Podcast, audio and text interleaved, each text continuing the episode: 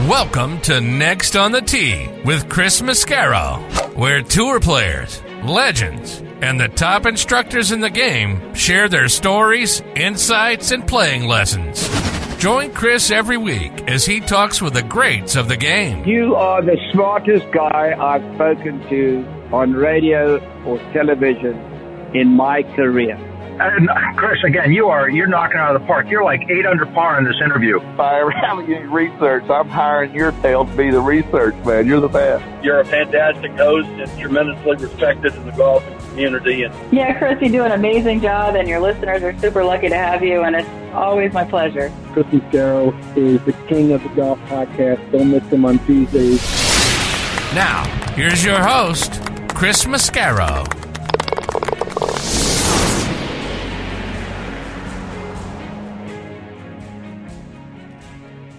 Good evening, folks, and welcome to Next on the Tee. I'm your host, Chris Mascaro, and it's great having you back and a part of the show again with me this week. And I really appreciate the fact that you're allowing us to be a part of your weekly golf content. I want to send a shout out to the folks at the Pittsburgh Tribune Review, my hometown newspaper. Thank you to them, in particular, Jennifer Bertetto, for bringing this show to triblive.com and the Trib Podcasting Network. It's a dream come true to have this show available in my hometown. It's an exciting development for me and one I'm very thankful for. Like I say, a dream come true for sure. Okay, on to this week's show, and I've got four guests that have great stories and insights that I'm looking forward to sharing with you. First up is going to be our resident director of instruction, Tom Patri. This week, I'm going to get TP's thoughts on Tiger telling the PGA Tour that he is going to join the player policy board. We'll revisit whether JT did enough to show he belongs on the U.S. Ryder Cup team following his tied for 12th finish at the Wyndham Championship. We'll talk about some of the other guys who are making a bid to be on the team as well. And a shout out to one of our listeners, James Moran of the Expat Podcast, and his request to get some help from TP to fix his slice. So we'll have all of those things and a bunch more with Tom when he joins me here in just a few minutes. Following him, I'll get a return visit from former PGA Tour pro Richard Zokol. Richard played in 412 PGA Tour events from 1981 to 2001.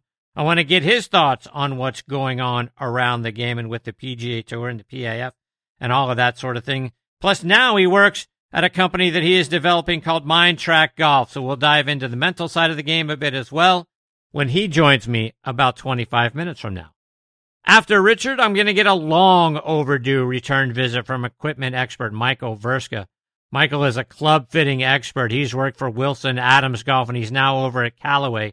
So we're going to talk about his start in golf and it's sort of a hole in the wall gang, sort of baseball sort of thing that got him into golf. And we'll get into the club fitting and how he got started with that and a whole bunch more. Michael's a fantastic guy and his knowledge is endless. So looking forward to having him back on the show. He'll join me later on in the hour.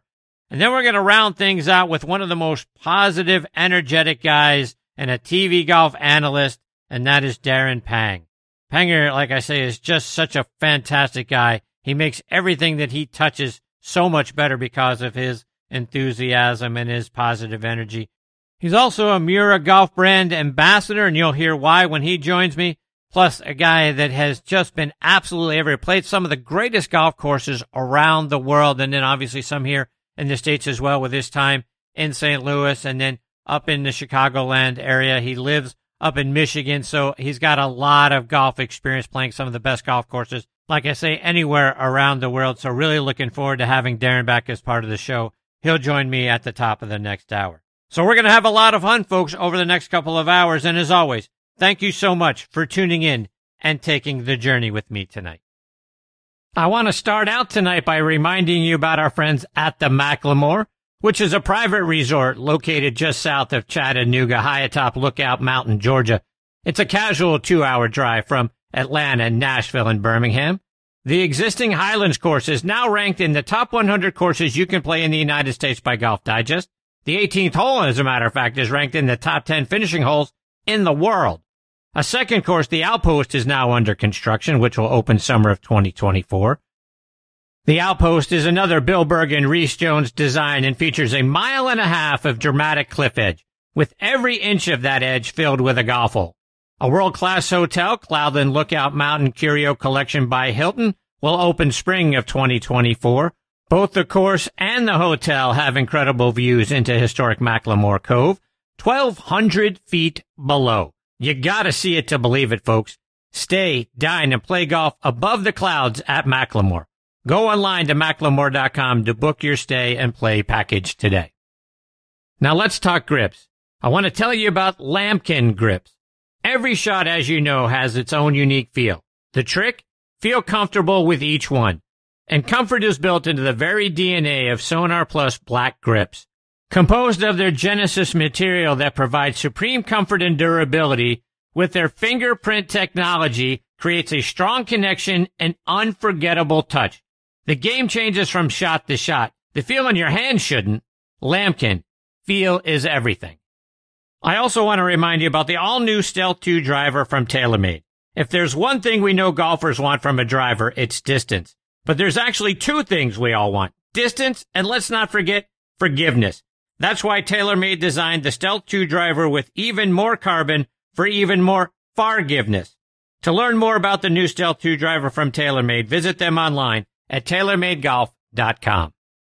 All right, now back for the 80th time What? with me here on Next on the Tee is our resident director of instruction, Tom Patri. We're on the back nine of this year's golf season, but you're still out there trying to play your best, no doubt, every week. So do yourself a favor. If, if you can, get down to Naples, Florida and go see Tom at Club Champion. If you're nowhere near there, well, then download the V1 video app. Select Tom as your instructor and send him videos of your golf swing through there. You can check out Tom online on his website, tompatri.com or on Instagram at tompatri.golf. And as I always say, be sure to subscribe to his YouTube channel and watch those 300 free video playing lessons. And as always, it is a huge privilege to get to say. Tom Patri is back with me again tonight here on Next on the Tee. Hey, TP, how are you, my friend? Missy boy. Ooh, a little harmony tonight for your 80th visit. I like it. Eight, is that right? Is it really 80 visits? 80 times tonight. Who? would- Why would you do that to yourself? I don't know. I ask myself that every other week. Why do I do this to myself? but here we are. There we are. All right, so let's get right into it because I got to get your thoughts. Tiger Woods called up the PGA Tour, Jay Monahan or whoever, and told them he wanted to be on the player policy board. And I'm sure it was was more of a statement than it was a question. But what do you make of Tiger giving them a call and say, "Hey, I'm I'm on this board now"? You know, I called Jay too, and he didn't take my call, Chris. I don't understand. Really? why. Yeah. Can you imagine that? No. Well, first of all, I think it's interesting on one hand that you, you just call the commissioner and you say, I want to be on, and they put you on like overnight virtually. It's not a process, it's not an interview, it's not. And I understand, I understand it's called Tiger Woods. I get it. I Yes. get it. But so that, that, that was kind of interesting to me that you just say, I'm on. So watch out, Jay. Here I am. I'm on. and, and it just happened. Uh, I thought that was an interesting twist. I'm also interested, relieved, excited, um, puzzled, and all the all the contrasting emotions that the overwhelming support that he's received from the players, which leads me to believe that there's still a lot of a lot of hard feelings from players towards Jay Monahan and the way things were done, kind of uh, covertly, um, and they want to make sure that it doesn't happen again.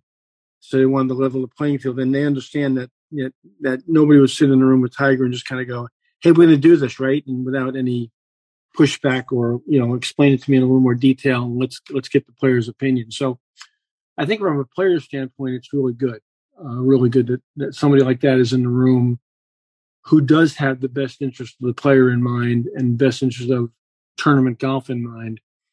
It's just interesting the way everything has happened these last six or eight months. Um, there's been so many bizarre twists and turns. This is just the next one. That's all. Just you know what what's going to happen next? Maybe Bozo the clown is going to be on the board next week or something. You know, I mean, you know, it's, it- it's just. Oh, I mean, what could possibly happen next, Chris? I mean, that that, that would that would shock us.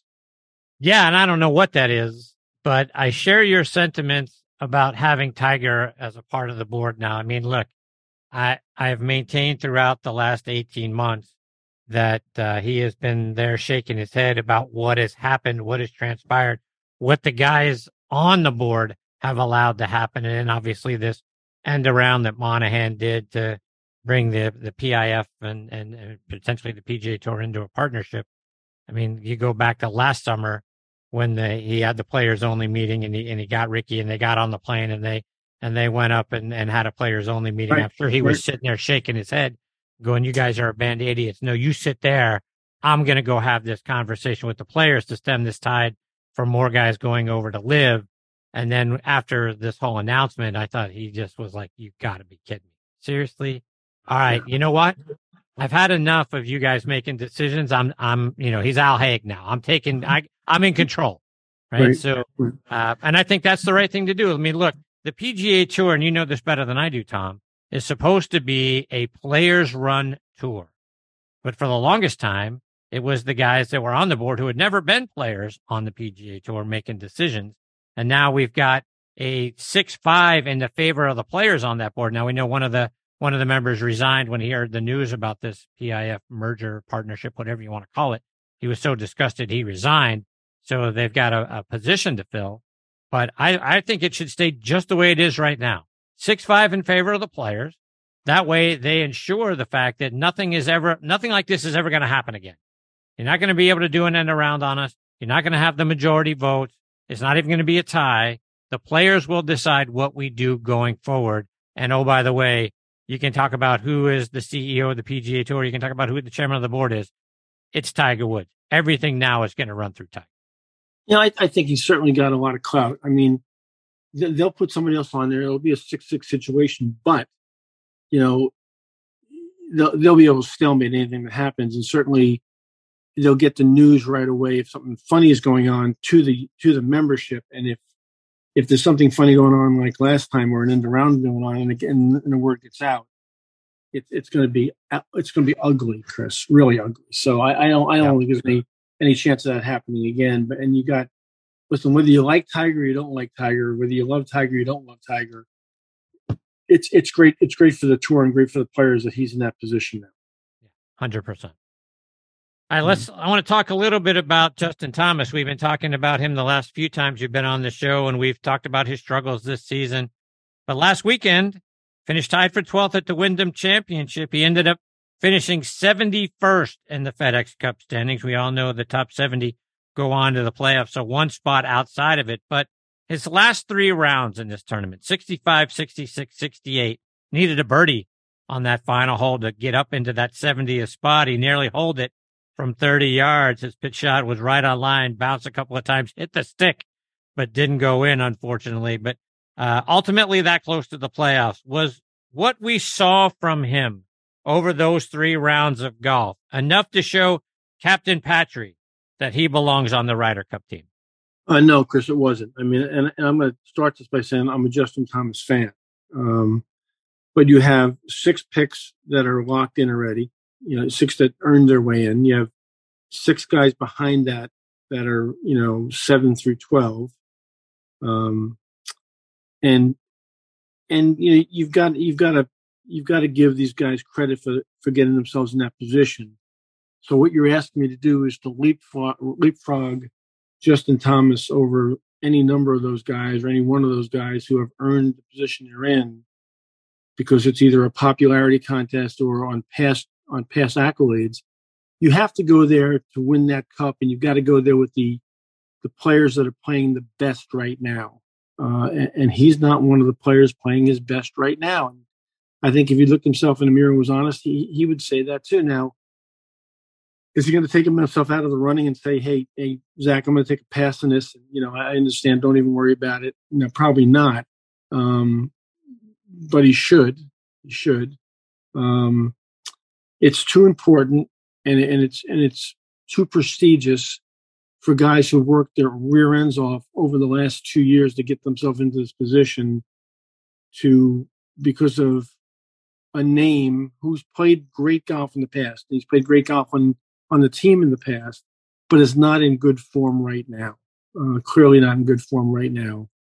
Um, to to you know just give him the nod. I, I just don't think you can do that. I don't, think, I don't think it's the right thing. So if we look at the top standings for the U.S. Ryder Cup points, Justin Thomas is 14. We know that there are 12 guys. The top six are automatically in. And then the guys after that are up to Zach Thomas and his co-captains for who they want as a part of the team. You know, seven is Max Homa, eight is Cam Young, nine is Jordan Spieth, ten is Keegan Bradley, eleven is Collin Morikawa, twelve is now Sam Burns, who leaped over Rickie Fowler. So if you went all chalk, those those are the twelve guys. Now, like I say, Rickie's now fourteen, and Justin Thomas is right there. Uh, Rickie's now thirteen. I'm sorry, Justin Thomas now fourteen. So, is there anything from Tom Patri with those guys that are in the, the FedEx Cup playoff? Let's say Keegan Bradley plays terrible in the in the playoff. You know, doesn't make cuts, doesn't advance, he's out. Or anyone. I mean, I don't want to pick on Keegan. It's just any any one of those guys plays poorly. Like, look, Collin Morikawa hasn't exactly lit the world on fire this You're year. right. He hasn't. You're right. Absolutely not. Right. So when when you think about any of those other guys, if any of them play poorly enough, going back to Justin, I mean the guy's 16, 5, and 3 in his President's Cup and Ryder Cup career.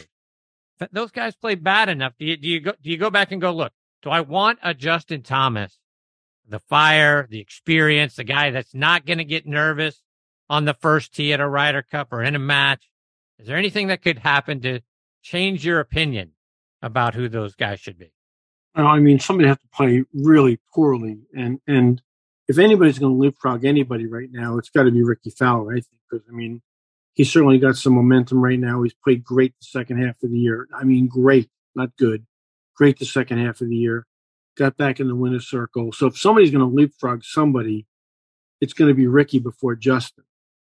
And to have it to be Justin also, you're telling me two guys have to leapfrog two guys. See, that would uh, that that's a that's a political fireball right there. And, and listen, it's not we're not playing politics; we're playing golf. But I don't, I don't, I don't see. I still don't see Justin Thomas. Sorry, I'm, I see Rickie possibly, very possibly, and and I tell you right now, I mean, even before the playoffs start, you know, like you said, Collin Morikawa has not done anything in the second half of this year, and as has not Jordan Spieth. So, you know, even before the playoffs start, I, would be leaning hard on Rickie over one of those two players already. The two guys at the end again. Burns is twelve, Rickie's thirteen. And Sam Burns, he had a tied for 14th last week, and like I say, that that got him over ahead of Rickie in the standings. But I think people are kind of quick to dismiss him as a captain's pick. I mean, the guy did win the WGC match play event earlier this year, which speaks volumes. Uh, obviously, you'd feel pretty good about him in a in a singles match at the Ryder Cup. Right. Um, he's 19th on the in the FedEx Cup standings.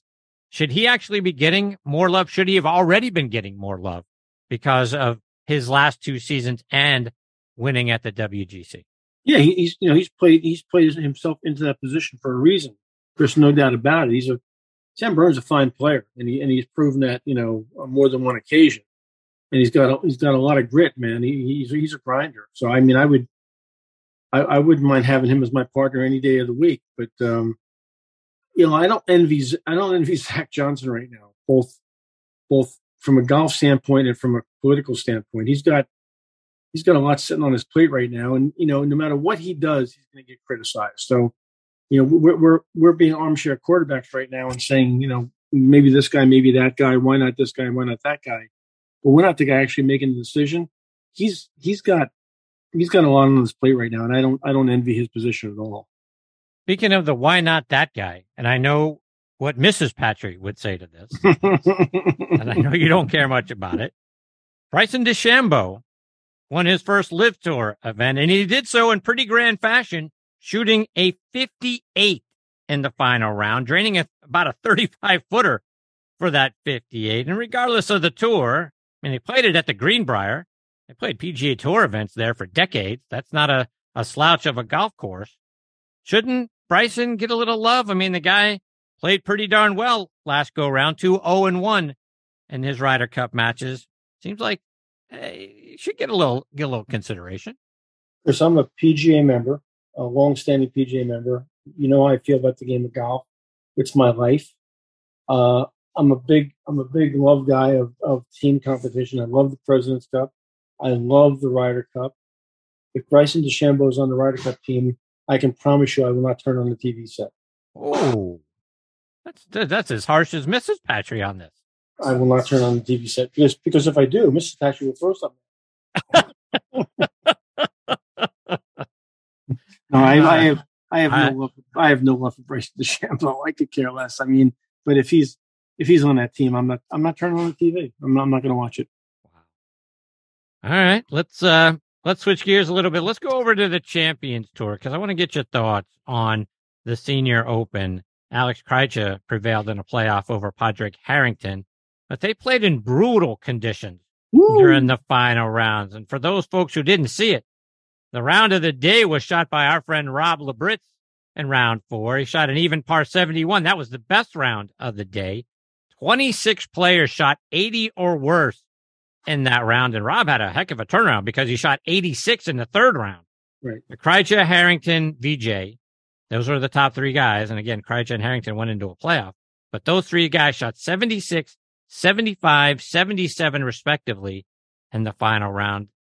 Tom, I, one of the things I think that speaks to is you've got to be pretty mentally tough to kind of stay in it when course conditions are that bad and try to go out there and post the best number that you can based on what you're dealing with out there. But talk about that.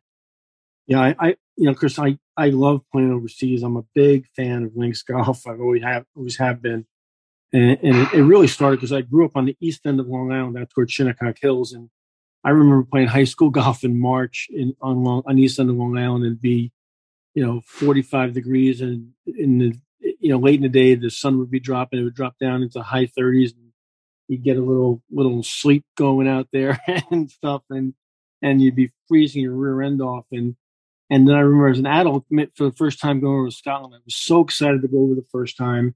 And it, I remember it was an October trip. And the first two days, it was glorious. It was, you know, 65 and sunny and no wind, and it was just perfect. And then the third day, all hell broke loose. We're at Carnoustie. And and if you've never played Carnoustie, Chris, it's it's when when you die, if you're sent to hell, you have to play Carnoustie and Oakmont date back to back every day for the rest of your life, every day for the rest of your life and it, it, the temperature dropped to the mid 40s. The wind started blowing 35 miles an hour. It started raining, and it was the and it was already the hardest golf course on the planet I'd ever seen.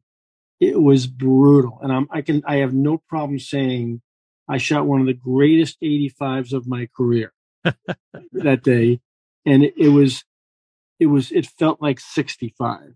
Um, for people who've never played in those conditions on a links golf course with the wind blowing sideways, you can't explain how hard it is. You can't explain how difficult it is to get the ball in the hole. You can't explain that a, a docile 420 yard par four that's slightly uphill into the wind all of a sudden plays 600 yards. I mean, just and, and downwind, it seems like it's going to be easy, but if you have a little wedge shot into the green, you can't even come close to controlling the ball, stopping or making it spin.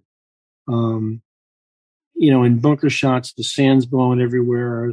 On the green, your you know your rain pants are flapping, and and and you're you're you're not in balance, and you can't you can't explain to people how hard it is. And, and listen, we know how talented those guys are. We know how good they are. They're they're the best in the world as in the, as seniors. They they shoot unbelievable scores day in and day out. And when they shoot those kind of scores, you have to understand that something unusual is going on out there. Tom, in Jay Monahan's big return to his Oh, job on the oh, PGA no. Tour, he we go. announced that the tour would not be adopting the model local rule, rolling the golf ball back. They seem to agree that there's a distance problem. They just don't support the fact that the golf ball is where that problem lies or how to solve it.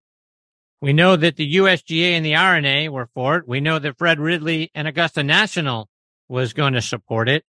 So where does everybody go from here? Chris, who who won the Open Championship? Brian Harman.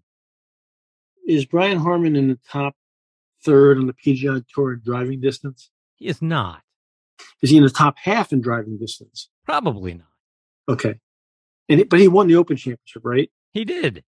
And he won it over players that hit vast distances longer than him. Did he not? He did. He was playing with the same ball they were playing with, was he not? He was. Okay. It's not the ball, and that's not the answer. Okay. Now the USGA is going to press this thing, and the R&A is going to press this thing, and they're probably going to get you know aligned properly with the you know with Augusta National and and, and some and different governing bodies, and the PGA Tour is going to say, you know what, we're not buying into this, and it's not the deal for us, and it's going to be a division, and it's going to be ugly, and it's going to be the next controversy, and and I just think that the ball is not the answer. That's not the. I mean, listen, I don't think you go backwards. You know, I think the whole listen, they screwed up the long putter situation. They did a wonderful job with that, and now they're screwing up this. It, it's they they're they're unbelievably talented at screwing this thing up. They they do this so well every time they decide to get on on their soapbox on a different topic. Um, I don't think the ball's the answer.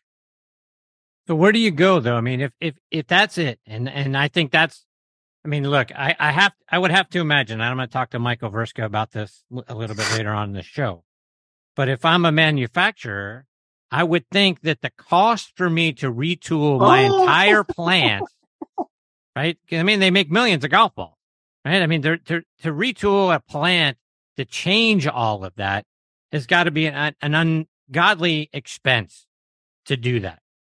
So, it, so that's why I got to believe that you know not only is is Monahan and the players against this, I got to believe that the manufacturers aren't on board with this either.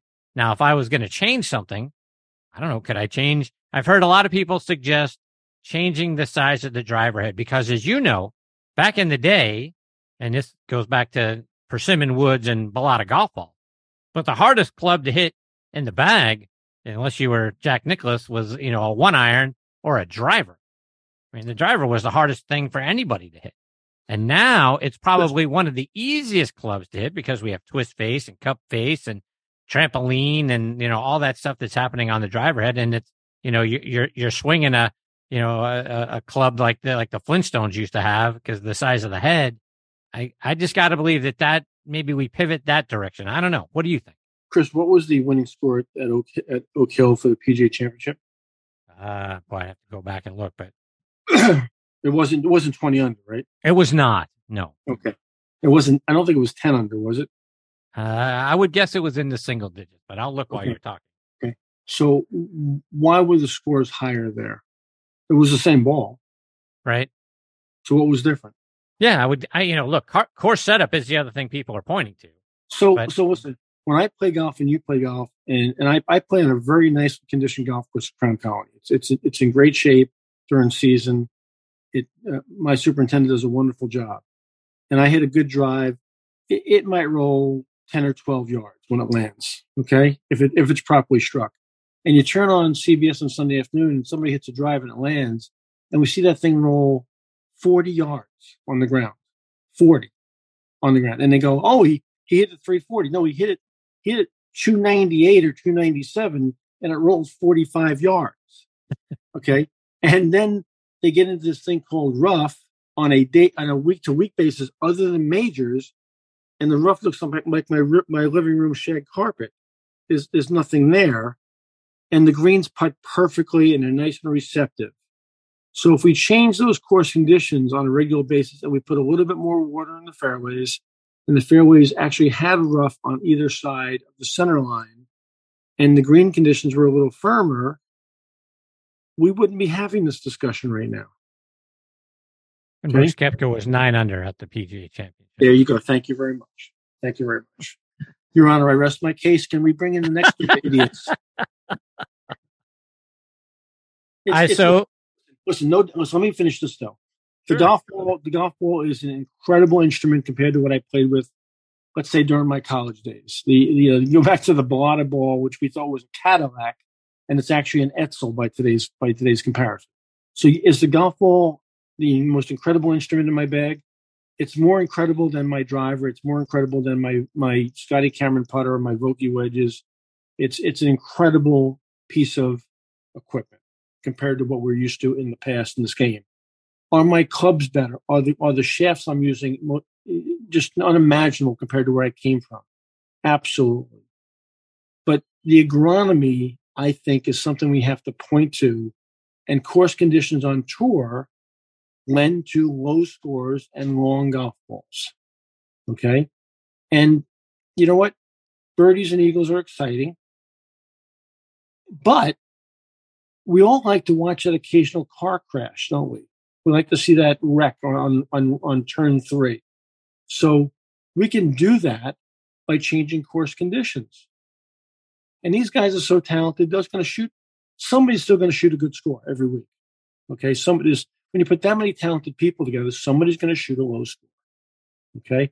But the course conditions far outweigh, I think, the golf ball right now.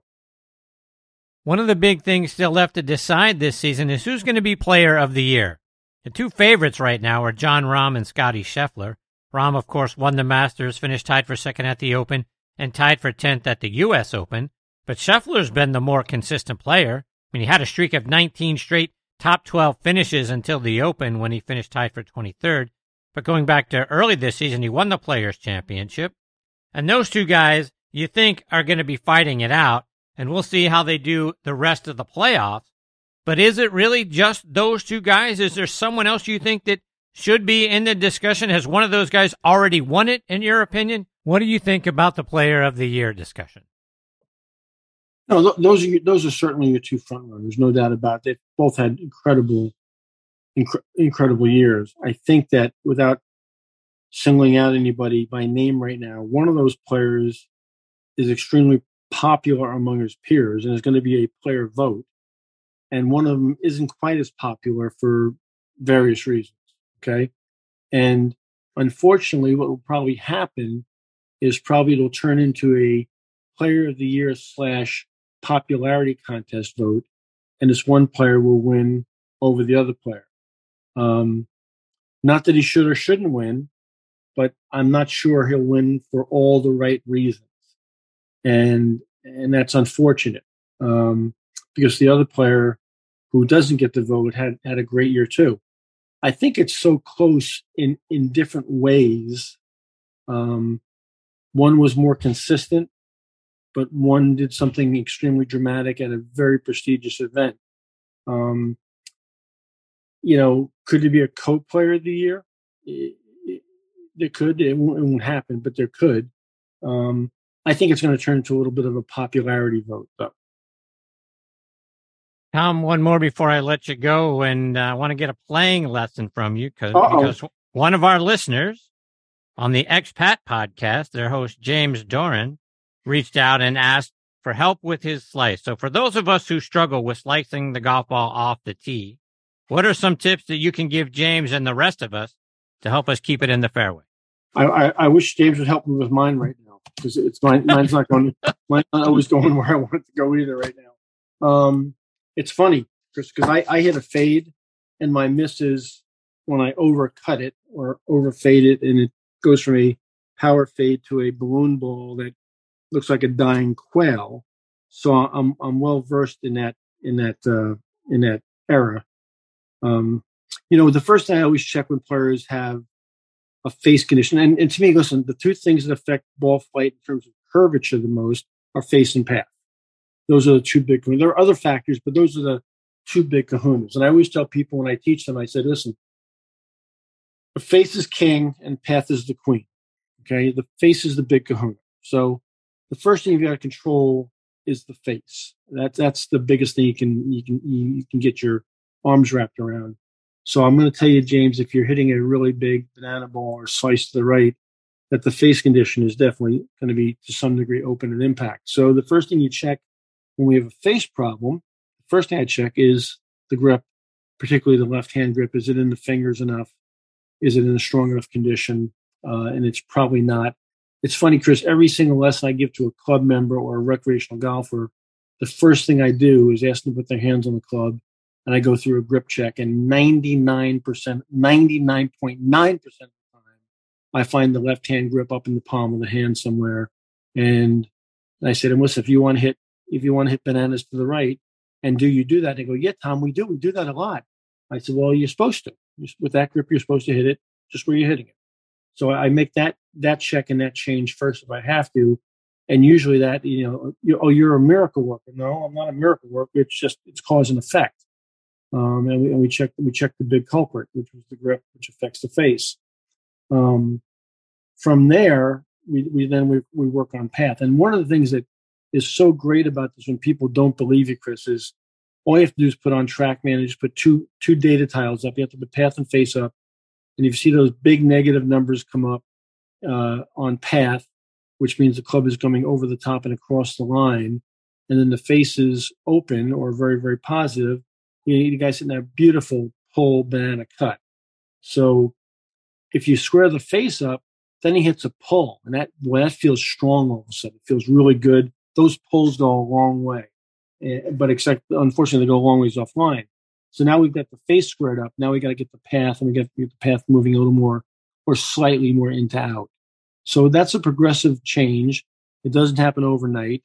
Everybody thinks it's going to happen in 30 minutes. They're they're sadly mistaken. You don't change a motor skill um, tendency in 30 minutes. But to James out there, please check your left hand grip first.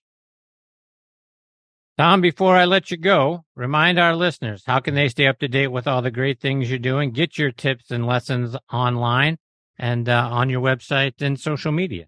So, Chris, let me do one one correction from my wonderful host, the greatest host in the world on Golf Podcast. Uh, the Club Champion thing is coming to an end. It is basically sold out till I'm done there, which is mid September. So there's no more availability there at all. I'm both sad and happy to say it's been a great summer season. Uh, I'll take a little bit of a brief break and I'll start back up at uh, the Golf Club at Crown Colony on October 20th. Um, Tom's got a little golf coming up. He's got uh, a couple of trips to Key West, to do some fishing. He's got uh, the section senior championship and the chapter senior championship coming up. I'm pretty excited about both of those. I've been working on my game a little bit. Hopefully, I won't fall on my face. So I'll play those two events. So I know you'll be bugging me about what you shoot, what you shoot. Um, I'm actually going over there tomorrow night to play a practice round the following day at Lost Tree with Matt Kayla, the pro at Seminole, following morning. I'm excited about that. Um, but as far as keeping up uh, pre Crown Colony and knowing what's going on, uh, you know, all the obvious places uh, Instagram, LinkedIn, Facebook, you know, yada, yada, yada. And they can subscribe to my newsletter if they want on my website at www.tompatri.com. But more importantly, you can keep up with me on the greatest podcast in the world, hosted by Chris Mascaro every other Tuesday night here on Next on the Tee, because he is the greatest guy on the waves. I appreciate you very much, TP. You're the best, my friend. Well, the best of luck over at those golf tournaments and getting your game in shape and the practice rounds and all that sort of thing. You're right. I will be bugging the heck out of you to hear how well you did, not only because I want to know, but all of our listeners want to know as well. I'll do my best, my friend. I promise. Stay safe, my friend. All the best in your family. I'm already looking forward to two weeks from tonight. Love you, pal. You're the best. Thanks, Tom. See you, buddy. Bye. That is the great Tom Patri, folks, and they just don't come better than that guy.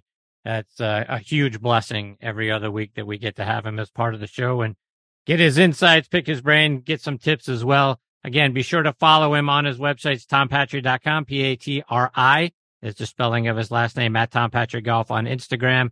And again, go out there on his YouTube channel, get those free lessons, folks. They're really going to make a difference in how well you play. Looking forward to catching up with Tom again in a couple of weeks. Okay, coming up next is a guy who helped BYU win the 1980 national championship. He's in the British Columbia Golf Hall of Fame and the Canadian Golf Hall of Fame, and that is Richard Zokol.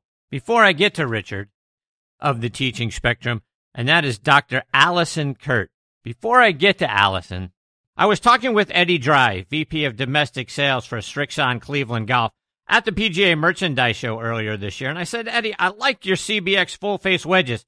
How can they help an average player like me play better? Here's what he had to say. An average player, I use one, and I'm in some lies that you can't even believe. And I need all the help I can get. And the face is bigger, and the grooves go all the way up and all the way out to the toe. So if I, you hit it on the toe, you miss it, bam, there's a groove. So I like that. So I carry a, a 58. There you have it, folks. Try the new CBX full face wedges from Cleveland Golf. I want to tell you about something else I saw at the PGA Merchandise Show, and that's me and my golf. And how does a 45 day free trial to Arccos sound?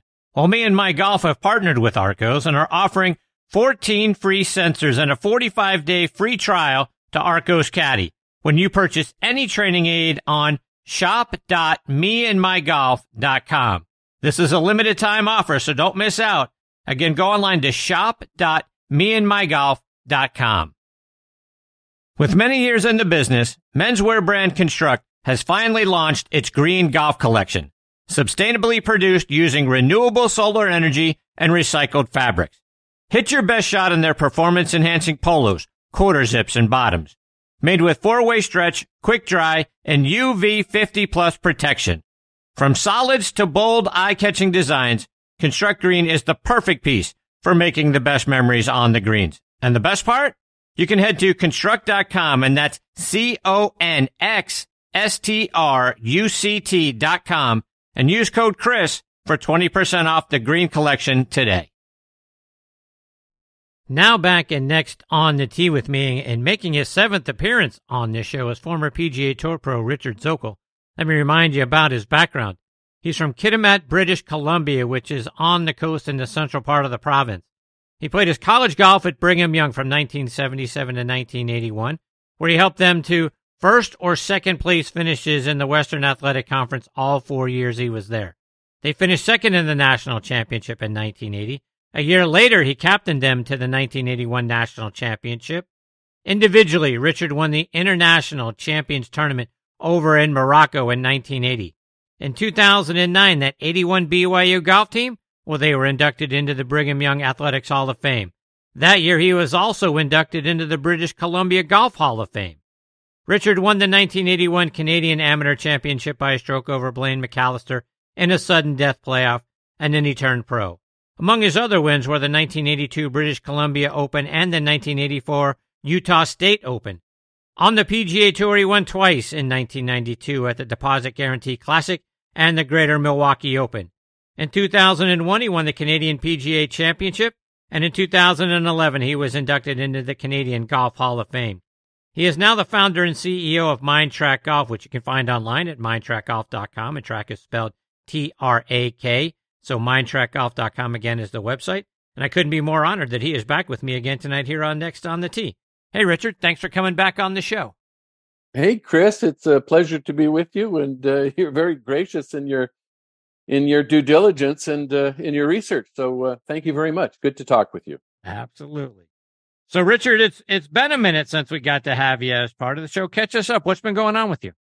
Well, life is is is proceeding. There's no no doubt about that. Um, it's interesting to uh, listen to all the antics that you were just talking with your last uh, guest, Tom Patri, and uh, fascinating stuff. I'm I, I, I really enjoyed what Tom had to say and and and could tell that he has a lot of knowledge and really enjoyed his perspective up until he talked about the golf ball, Chris. it sounded to me like he was coming out of the Titleist playbook, but uh, but, um, uh, interesting stuff. Lot lots to talk about. Where do you want to begin? Well, let's start right there. Give me give me your thoughts as a guy who played on tour for a couple of decades. Give me your thoughts on on where do, where do we go with this thing? If if the PGA Tour doesn't want to adopt the model local rule, mm. then we and on the opposite side of that, obviously we had the USGA and the R&A that were in favor of it. Fred Ridley and Augusta National said they'd support it. Where do we go? Well, it, it it's adding to the conundrum that's already confusing, and and if you don't mind, I, I do want to back up a little bit. Prior to that, on the PGA Tour, where you know, for decades, the PGA Tour, as you mentioned, was was a players run tour, and and you know, and that came about because it it came from the statements of the three commissioners, and unfortunately, all the players swallowed it hook, line, and sinker. And what unfortunately in this mess that we're in, all of us who, who play this game have been watching the PGA Tour, found out that that's just not the case. And and it's been an argument that many of us about 20 years ago was trying to make progress with on the PGA Tour. That, you know, there was a bunch of us wanting to look into the books of the PGA Tour and find out not only where the money was coming from, but how it was being distributed and what governances were going on. And and we it was very difficult to get that information. It, there was no transparency whatsoever to the members. So the whole notion that this was a players tour was it was is just not the case and and now I think that with Tiger being given a position on the policy board is good because I think the players are going to have a lot of faith in Tiger, whereas they've lost a lot of faith in the commissioner because of what we watched unfold, these decisions being made before even other players on the po- or players on the policy board even found out was just a bit of a shock. And and I think there needs to be some restructuring. Either the players have control of the board, which they do not right now, and I think they should, or or have a situation, Chris, where there's an election to the board of directors, and that's controlled by uh, the players, all the players voting at an annual general meeting, an election to the board. One of those pathways would give the players control and and and make sure that they um, they they move in the right direction. Now we're in a bit of a mess because you know the the the the public investment fund of Saudi Arabia is going to be funding the PGA Tour, and even though Jay Monahan's going to be uh, you know the commissioner of it, the chairman's going to be His Excellency Yasir Al Rumayyan, and he's going to have his hand on the faucet that flows billions of dollars into the PGA Tour. And the last time I I recall what the name of this is, Chris, is the Golden Rule, and the man with the gold makes the rules. So it is a bit of a conundrum. Well, I mean, and and, and a lot of people don't like it. Um, and there's going to be a lot. There is a lot of moving parts in this, and and uh, and I think that uh, and now that the the it's going to be interesting to see how things unfold, and there's going to be the taintedness in the PGA Tour and professional golf right now because I think there's going to be no stopping the PI the PIF. They're going to be uh, going in and, and perhaps looking at other sports as well. The LPGA, and and and unfortunately, too many people and organizations will want to grab the money, and and uh, it's it's a it's it it's just unfortunately moving in the wrong direction. Now on the golf ball, I think that uh, I am a believer of the ball is a significant part of the problem. I think you're right, and the head is is part of the problem too, and this the size of the sweet spot is a part of the problem. But I'd love to see that golf ball spin more. And I think what would happen in, in an argument to Tom Patri's uh, uh, argument is that no player on the PGA Tour, when you ask them, "Would do you want to hit it shorter?" There isn't a golfer that would say, "Yeah, I, I, I do want to hit it shorter." There's no there's no way with that. That doesn't work. But what will happen if they make that ball spin more? Then those that are hitting their tee shots with reckless abandon, and there's a lot of those players are going to have to would find the, the the rough and the trees a lot more. And the guys like Brian Harman, who are top quality ball strikers, they would be getting an advantage um, in their ability to to to ball strike um, compared to the average player on the PGA Tour. And I think that is the skill, and that is the why the PGA, sorry, the the USGA is is trying to pull back. And I think the ball's just the first step. I think they need to bifurcate and and and make that head smaller for the professional player. And and and quite frankly, yes, it's going to cost the the the uh, dig into the profits from all the golf ball manufacturers. But boy, oh boy, have they made out like bandits. Yeah, uh, the way it has in the past few decades. So um, that's my; those are my top of the line thoughts on on um, on the PGA Tour and the ball, and uh, happy to answer answer any more questions. Yeah, so you, you mentioned faith a minute ago, and, and, and players having faith in the tour, and in and in Jay Monahan. Mm-hmm. If you were if you were out there playing on the tour, and could you trust Jay Monahan? Could you have faith in the guys that have been leading the tour? Again, not the players, but the other guys on the board of directors, and then and then Jay himself as CEO. Could you have faith in them anymore after what's happened? Well, there's definitely going to be a change because you saw a year ago with with the way the way Jay was talking to Jim Nantz at the Canadian Open and looking into the camera and saying that you know this is sport washing and we don't do that. We're above this. And and he was you know you got um, uh, Rory McIlroy who did a brilliant job on putting the PGA Tour on his shoulders and fighting for um, his beliefs and the PG on the PGA Tour side against uh, the PIF uh, of Saudi and uh, and and and Jay talking to Congress and trying to get them involved. And then, and, and with Rory doing such a remarkable job, winning the way he did it, he stuck his neck out and he got his neck chopped off, basically. And and now when this announcement, the surprise that Jay and, and Yasir El Rumayyan were on on television together before they made an announcement to everyone, you're going to feel betrayed.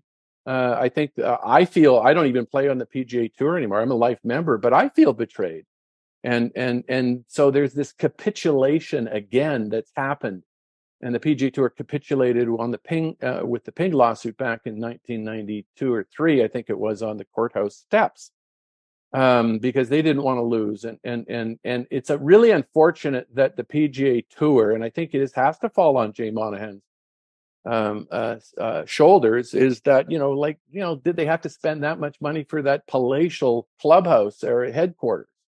You know spending the money for them to and they were in such a good position legally both in the european side and on the american side on their fight against it. But uh, when push comes to shove and they realized they didn't have the funds to sustain this that uh, then you, you capitulate was really a sad day for golf. And I think to answer your question, yes, you would lose faith in Jay Monahan as a commissioner. Now he's getting a chance to perhaps earn it back, but this is where Tiger comes in. I think Tiger is going to be the new the new uh, leader of the of the of the PGA Tour, and I think the players do have uh, faith in Tiger Woods.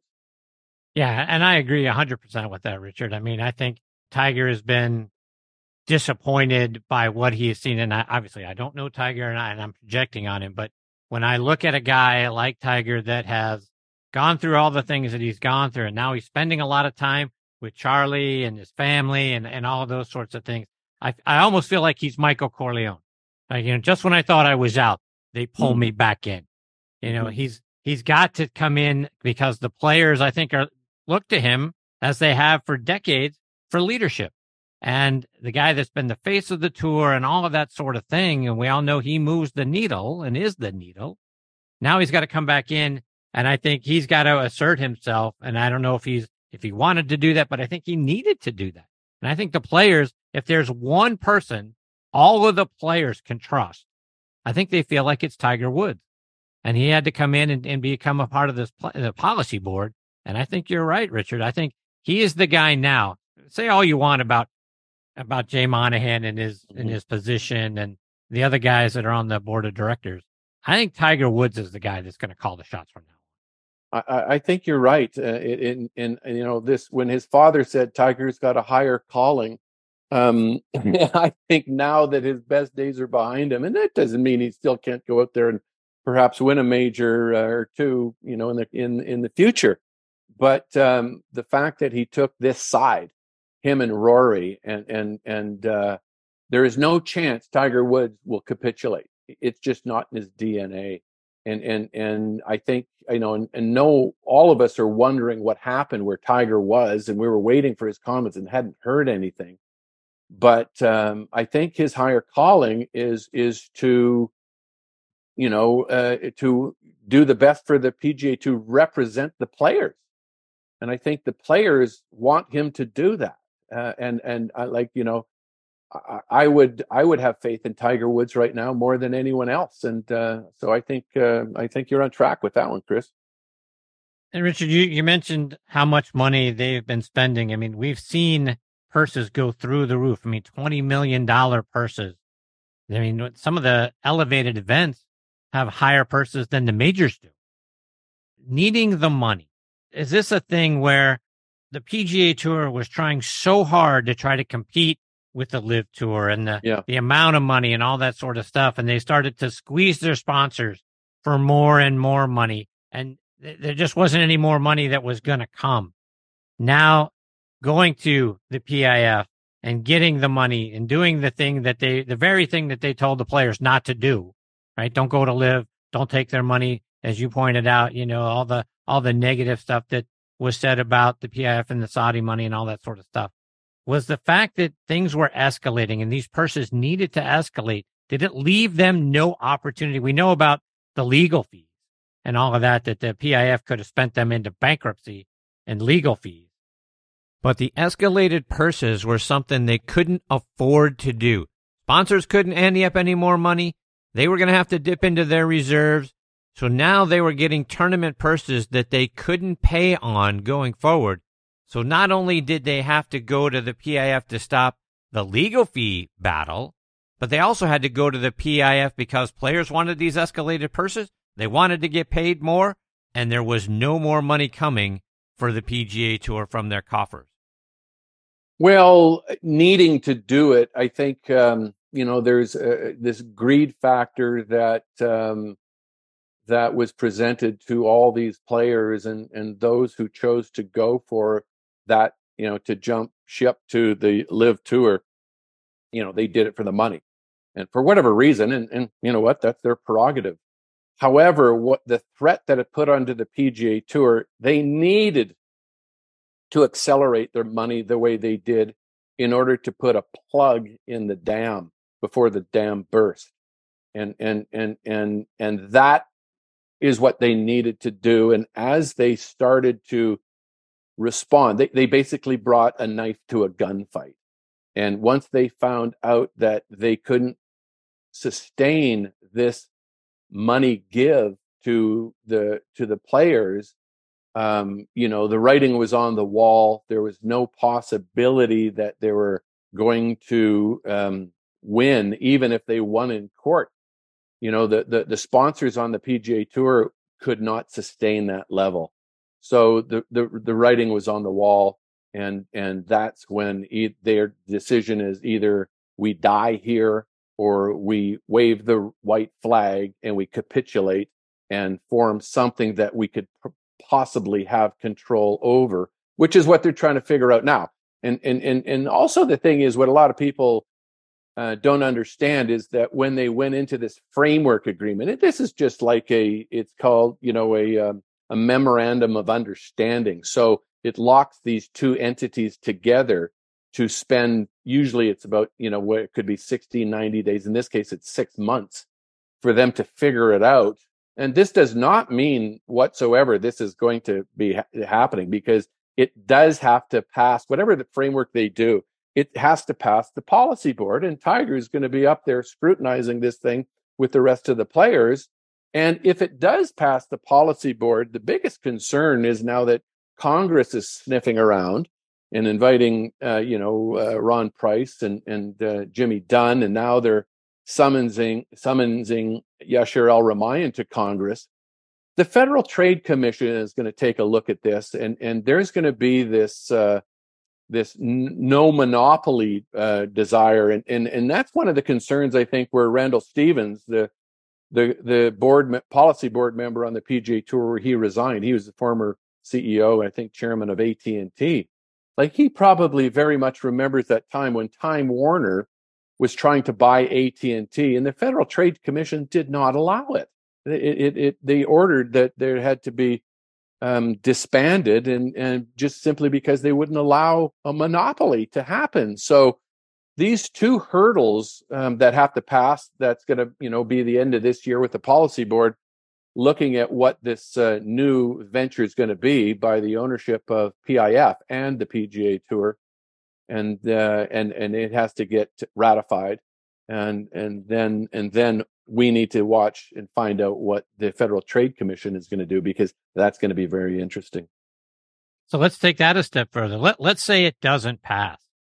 You know, they're not allowed to merge for whatever mm. reason, and we've we've seen what's happened with right now. If if it does go through, right, and a lot of players are upset. Mm-hmm. I, I should have taken the money because there wasn't going to be a path back and all this other stuff. Well, now it appears like that's that's not true. But let's say, hey, it doesn't go through, and now there's this this partnership doesn't happen, and LIV is going to be a completely separate entity, and more money is out there for some of these players to go, and you're gonna. Yeah. I mean, could this get really, really ugly? Where You've it just could. got a, huge separation, and more players go to LIV? and uh, it just it just doesn't feel good, Richard. It doesn't feel good at all. It, it's it's awful, uh, uh, uh, you know. And I think there that that is a possibility.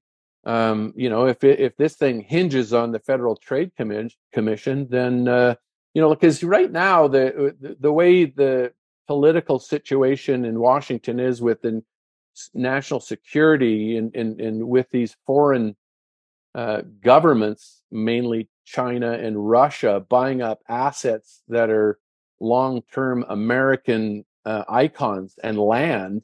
Um, you know, they're looking at this as a as a uh, as a national security issue, and and and who knows where that politics is going? And, and you know, we're in a very uh, sensitive state. But you know, one of the things I must say is is when you look at you know, let, let's take a look at this past week. What's what's uncovered when I look at the PGA Tour and I look, okay, here's uh, we got Bryson DeChambeau shooting 58, and that's interesting, and and uh, all that uh, and, and, that stuff. And I watched it. I wanted to see what that was all about. But I also watched uh, Lucas Glover in his situation, you know, in the past six months, and and uh, evolving. And when Lucas Glover won that tournament, I had tears in my eyes, and and, and I'm kind of looking at this and going, you know, my my um, you know, there there isn't a live tournament that's going to make me cry, but the the meaningfulness of the PGA Tour, uh, you know, it, it's it's it's uh, it's in a it's in a precarious position right now, and and I'm hoping that uh, it gets figured out, and and uh, I'm not sure. I mean, this is what um, what money does, and uh, it, it uh, you know we're all watching Brandel Chamblee do his thing with Eamon Lynch, talk about you know their their antics with their and they're fighting and and you know so boy this is a real uh, tenuous situation and uh, we're going to just have to see how it's going to unfold richard one more before i let you go and i want you to remind everybody about Mind Trak Golf and the things that you're doing now yeah well Mind Trak is a, we're a unique mindset fitness um, uh, protocol that conditions and helps golfers, uh, you know, access the present moment. And and uh, you know, it's something that we're working on. We're talking to a number of companies. We're talking to some governing bodies. Like like any startup company, it's it's taking a lot longer than I than I hoped it would. Uh, but it's something that is so meaningful. And and you know, when you look at Brian Harman talk about, you know, Mike Tirico asked him, you know, did were you able to not get ahead of myself? And, he, and, Brian Harman winning the Open Championship says that it's exactly the thing that caused him to win. He didn't actually think about winning. He didn't allow himself to think about what it meant until he got, got out of that bunker shot and on the green. And and and these things, even the best players in the world need to learn how to access that present moment. We're the protocol that teaches us. We're we're very unique and. Uh, it's a it's something that you do on the golf course and and I can't wait to expand the company and and really connect with uh, all the players who take this game very seriously.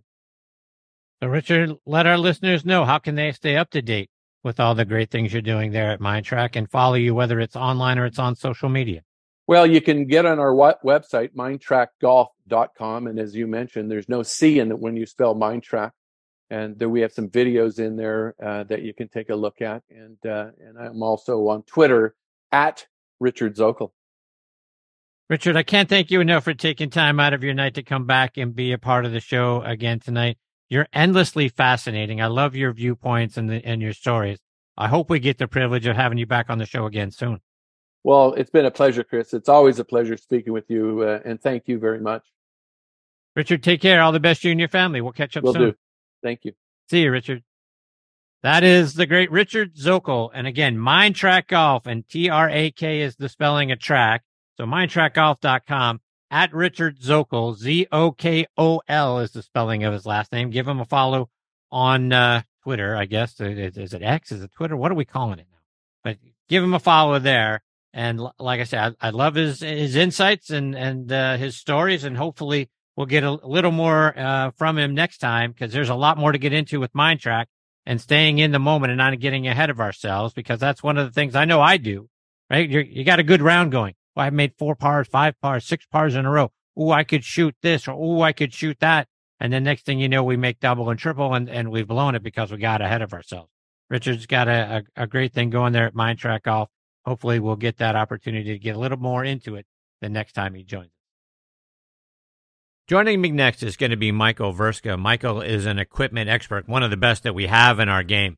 Before I get to Michael, I want to remind you about Two Under men's performance wear. They're the unofficial underwear of the PGA and the 2020 Ryder Cup team. Rickie Fowler is their global ambassador, and over 50 other PGA, Korn Ferry, and Champions Tour players wear them. Just to mention a few, like David Toms, Jerry Kelly, Justin Thomas, William McGirt, Scott McCarron, and Chris DiMarco. The Joey Pouch technology provides the ultimate male asset management, delivering maximum comfort from the tee box to the boardroom to the bedroom.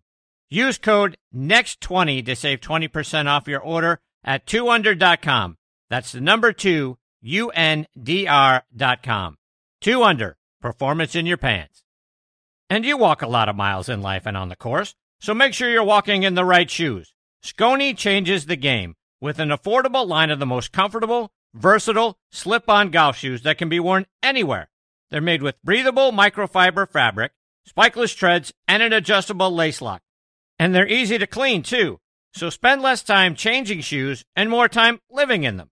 Visit Skoni.com and use code NXT on T20. So next on T20 at checkout for 20% off. That's Skoni.com, S K O N I.com. They're also available at golf specialty retailers and green grass pro shops nationwide. Relax. Easy now. Find your happy place. It's all in the hips. Just tap it in. Yes! Find the latest clubs and apparel at Golf's Happy Place, the PGA Tour Superstore. All right, now back in making a long overdue fourth visit with me here on Next on the Tee is equipment expert Michael Vrska. Let me remind you a little bit about his background. He graduated from Purdue University with his Bachelor of Science degree in mechanical engineering. While he was in school, he worked for U.S. Steel from 1993 to 1999. And in June of 99, he went to work for Wilson as a project engineer and later as a principal engineer. 2002, he joined Adams Golf as a design engineer and later became the director of product development. He rejoined Wilson in October of 2011 as their global director of innovation and later spent time as their global director of golf R&D. He is now a director of custom fitting and player performance at Callaway Golf, and I'm excited he is back with me again tonight here on Next on the Tee. Hey, Michael, thanks for coming back on the show.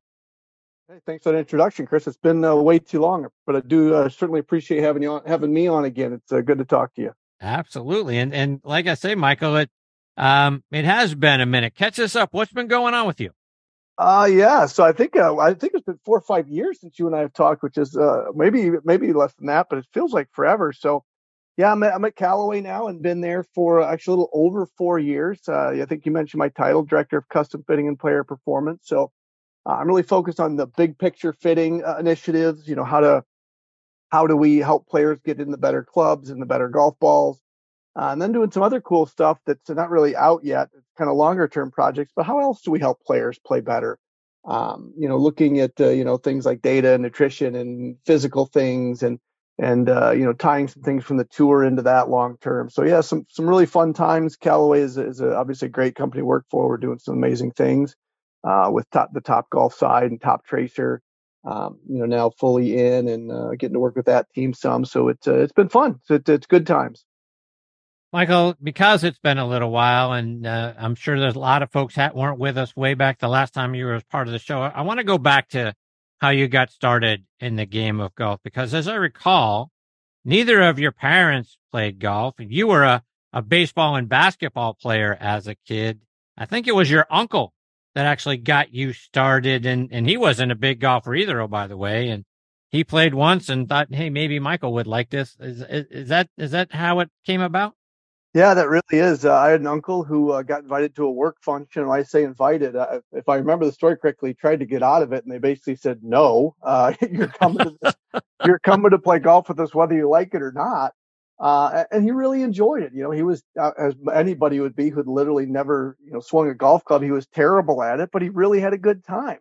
Um, and you know, he came to me, and uh, I, I, was pretty close to the uncle, and, and still to this day, uh, you know, uh, enjoy spending time with him. And he said, "Hey, I really think you might, you you know, might like this game of golf." And you know, I, I literally told him, "I think that's dumb. The ball's just sitting there." You know, I was already, I was pretty young still, but you know, had a it was a pretty good, at least in a, in a in the small town of Chesterton, a pretty good baseball and basketball player. And uh, you know, said I've I've got enough on my plate, but eventually talked me into it. And we went and played golf, and uh, I, I literally whiffed on the first shot. I hit the ground uh, about a foot behind the ball, Uh, didn't know any better, so I, you know, I actually knocked the ball off the tee and teed it up, and then hit the most majestic shot in all of golf history that went uh, directly over the flag, over the green, and over the road behind the green on this little course in LaPorte, Indiana. That was uh, my first uh, introduction to golf. We played nine holes that day, and uh, by the following spring, I had read every magazine and uh, a couple books, and you know, just loved it, and it's been part of my life, thankfully um, since then. The first tournament you actually sat down and watched was the 86 Masters, right? Uh, well, the Sunday of the 86 Masters. Yeah, that was the first time I'd ever, I mean, I, you know, I'm sure flipping around, I'm a, was a bit, was and still I'm a big sports fan. I mean, is there a chance that there was a golf tournament on, you know, at some point in my life? I mean, there's certainly a chance, but I, I don't recommend it. I actually don't remember it. And certainly the first time I ever turned on the TV to watch golf, unquestionably, uh, was the 86 Masters. And this was back when, you know, they only showed the back nine on, on you know, at least on, on Sunday. So, uh, yeah, I watched uh, the Nicklaus charge. And uh, I mean, I didn't, I had certainly heard of Jack Nicklaus, but, you know, I didn't know that he hadn't been playing well in a few years and it was a big deal. I, I just, I just remember the roars. I remember Verne Lundquist yelling, yes, sir, and, and, and feeling tingles down my spine. And, um, and then played a ton of golf that summer. So I went from playing literally one nine hole round in 85 to uh, 86, I played, you know, legitimately two to four times a week um, that whole summer. So uh, yeah, uh, 86 Masters is the first golf tournament I ever watched. It's not a bad one. Yeah, uh, not a bad one to start with. Charge. Yeah. and you, you talk about when you started playing, you actually played at a place I believe was called Forest Park Golf Course, a an older golf course go, dates back to 1927, a nine holer originally that people can still go around now and pay less than $40. You actually paid only a couple of dollars to play, right? Yeah, so it was it was 18 holes by the time I started playing. I don't know when they added the second nine, but it was before 86. So yeah, they opened as a nine hole course, but it's an 18 hole course. And I, I know for a fact that I paid three dollars and fifty cents to play 18 holes, and I know that because I didn't come from a whole lot and money was kind of tight. And I took $5 uh, from my, uh, from my paper route money and uh, five bucks got me uh, 18 holes. And then I had a dollar 50, which usually got me a hot dog. Um, uh, back then I would have drank a Pepsi. Uh, now it's only Coke Zero, but back then it would have been a hot dog, a Pepsi, and either a Snickers bar or peanut M&Ms. And I literally thought I was, you know, you know, the king of the world at that point in my life to to play 18 holes and you know grab uh, usually those three things at the turn. So it was uh, it was a big deal. And you got into building clubs, right? For yourself, for your buddies, back yeah, in a time when fitting wasn't really even a thing yet. Yeah, so I, you know, just I was as a, as you mentioned, I'm Purdue engineer. I was working at U.S. Steel, and uh, you know, really passionate. Uh, especially, you know, when my baseball days got playing over, really wanted to stay competitive at something. Not that I was a good golfer. I mean, I was a single digit handicap and still am, but I was never a you know, never an aspiring pro or anything along those lines. Um, but yeah, I had found this was back when, you know, Golfsmith and, and Golfworks out of Ohio and, and, some of those type companies, the component was, was, you know, not too small. It was actually fairly large. Um, and, and I got into it. I, I you know, I'm a mechanical engineer, so I can figure this out. I can fix some things. I can build some things. I can design some things. I can certainly, um, you know, they were, those people were affectionately called stick and glue guys. Uh, and I said, I can, I can figure this out. And I literally ordered some components and uh, then I started reading, you know, some the early books on club fitting from guys like Tom Wishon and um, and and golf uh, Golfsmith had some books, and I just read it, and uh, I, you know, just basically for some friends and you know some friends of friends started, you know, quote unquote fitting them. I look at it now, and it's you know, uh, rudimentary is is beyond because it was truly just static fitting. I mean, we, we had I checked a lie board, but now you know knowing what I know about lie boards. Um, but at the time, it you know it was the best anybody could do at the time. There were no launch monitors or anything like that. Certainly not for an individual. Uh, I'm not even sure major industries had them at that point but yeah, I, I started building clubs, and you know, usually it's one of those things I'd you know charge fifty, you know, fifty bucks over my cost, and then I'd spend sixty on more stuff. So I think every set I built, I lost more money on. But you know, it helped me buy a swing weight scale, or it helped me buy this tool or that tool, or you know, I bought a shaft or a head to test myself. So yeah, I did that for a couple years, and then uh, and then you know, again, I was at U.S. Steel, and one of the great things uh, about U.S. Steel was if you were young and halfway smart and um, I was both of those things at that time. You know, they kind of kept promoting you because they wanted to keep you. It's a little bit of an aging workforce. Um, and I got promoted into a job that I really didn't like all that much, uh, which is horrible to say. Um, but I kind of took an inventory of my life, like, what do I want to do? What do I want to be when I grow up? I was in my, you know, kind of mid to late twenties and, um, was making okay money at the time, especially for that area. But I'm like, I don't know if I can do this the rest of my life. And I applied to uh, literally every golf and baseball company on earth I could find. And uh, I got uh, three interviews, uh, interestingly, uh, one with Wilson Golf, one with Callaway Golf, one with Cleveland Golf.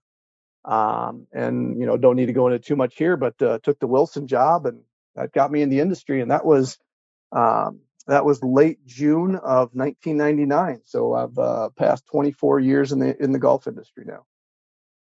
You mentioned lie board and didn't seem like you were all thrilled about what a lie board is or utilizing lie boards. Help me understand is is that a, is that the best way to for us to figure out what the lie angle needs to be, or, or in your opinion, is do we need to be looking somewhere else to figure out what yeah, the best position is?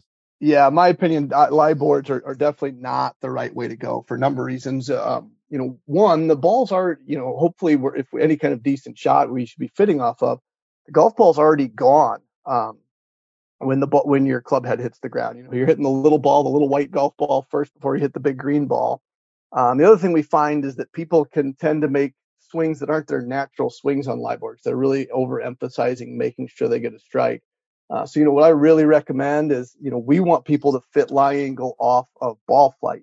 Um, you know if you if you're starting the ball left or having a little hook, you know on irons we're going to bend a little flatter. Um, if if you're if if you're uh, you know slicing or hitting pushes, we're going to go a little more upright. Uh, you know, the only time we really want to look at ground interaction is one of two things. One, if if the player just hates the feel of the of the iron going through the turf, uh, or if it digs in an unusual way. So you know, if you if you're an extremely flat or extremely upright, uh, you know, we don't want that toe digging so much that you know it, it affects the swing in, in in a mental you know in a mental way. Again, the ball should be gone, but yeah, we want to fit lie angle off of ball flight in all but the most extreme cases. Um, and the other thing we have now is, you know, launch monitors, uh, you know, Foresight uh, is specifically, but other ones get some really good head data and can provide uh, some really good information on lie as well. So uh, again, 19, uh, you know, 1990s lie board with what we knew uh, was, was fine, but what we know now, again, we really want to fit off ball flight whenever possible when I talk to a lot of the guys uh, out on the Champions Tour, they talk about how back in the day, right before there were launch monitors and TrackMan and all that sort of stuff, the way they had to figure things out is they had to dig it out of the dirt. It sounds like a, a little bit about what you're doing is going back to old school, seeing instead of looking at all the numbers and all the data, what's the ball doing when it leaves the face of the club? Is that right? Yeah, yeah, I would say it's a combination of old school and new school, right? It is that we want to see what the ball's doing, but now we want to measure it as well, right? We can look at spin axis, we can look at start lines. Um, you know, so we, we do want to do that. You know, it, it, we want to ask that player, you know, where do you think you're starting the golf ball and where do you want to start the golf ball? Those can sometimes be uh, different things, and we're going to do, you know, we'll work off that. But in, in a very rudimentary sense, it, it's, it is going backwards, but with modern technology. So um, but yeah, it is. We want to work off ball flight, but again, when I say ball flight, not just the ball flight, but we have great ways and inexpensive ways uh, to get really good ball flight data as well. So again, we're going to look at start line, we're going to look at spin, uh, side spin, or spin tilt axis, depending on you know the the the system you're using to help us understand specifically for lie angle. But you know we we use that for loft as well, right? We're going to look at spin rates, we're going to look at launch angle. Uh, but yeah, but uh, in in one way it is a step back, but uh, but again a step back with uh, with with an app tied to it. Michael, I have to imagine you've seen a tremendous evolution in golf over your time in the game, from the time you were with Wilson to now with Callaway. The clubs, the shafts, the golf balls have all changed so much. Kind of walk us through what you've seen over the course of your career.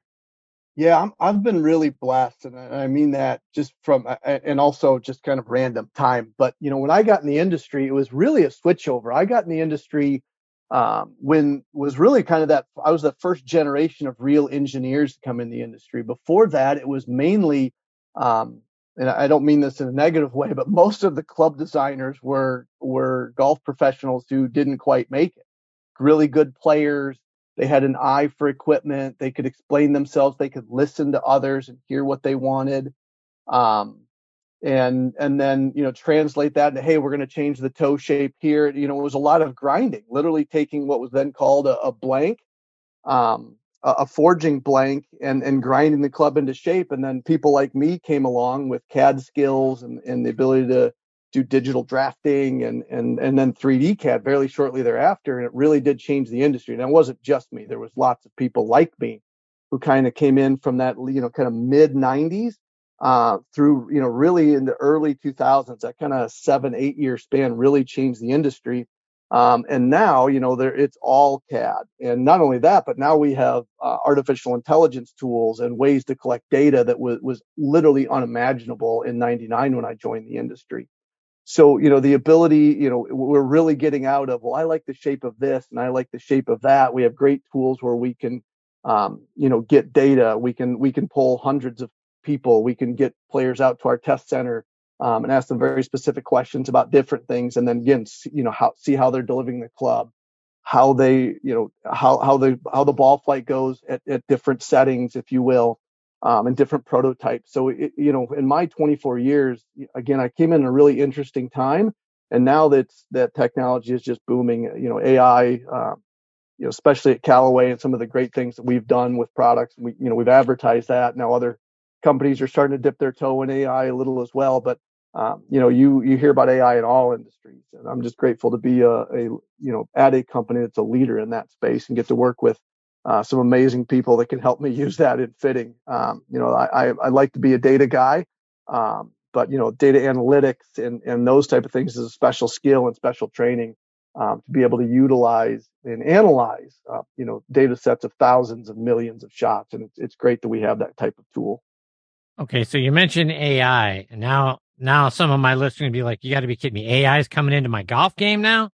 So, how are you guys utilizing AI to make things better?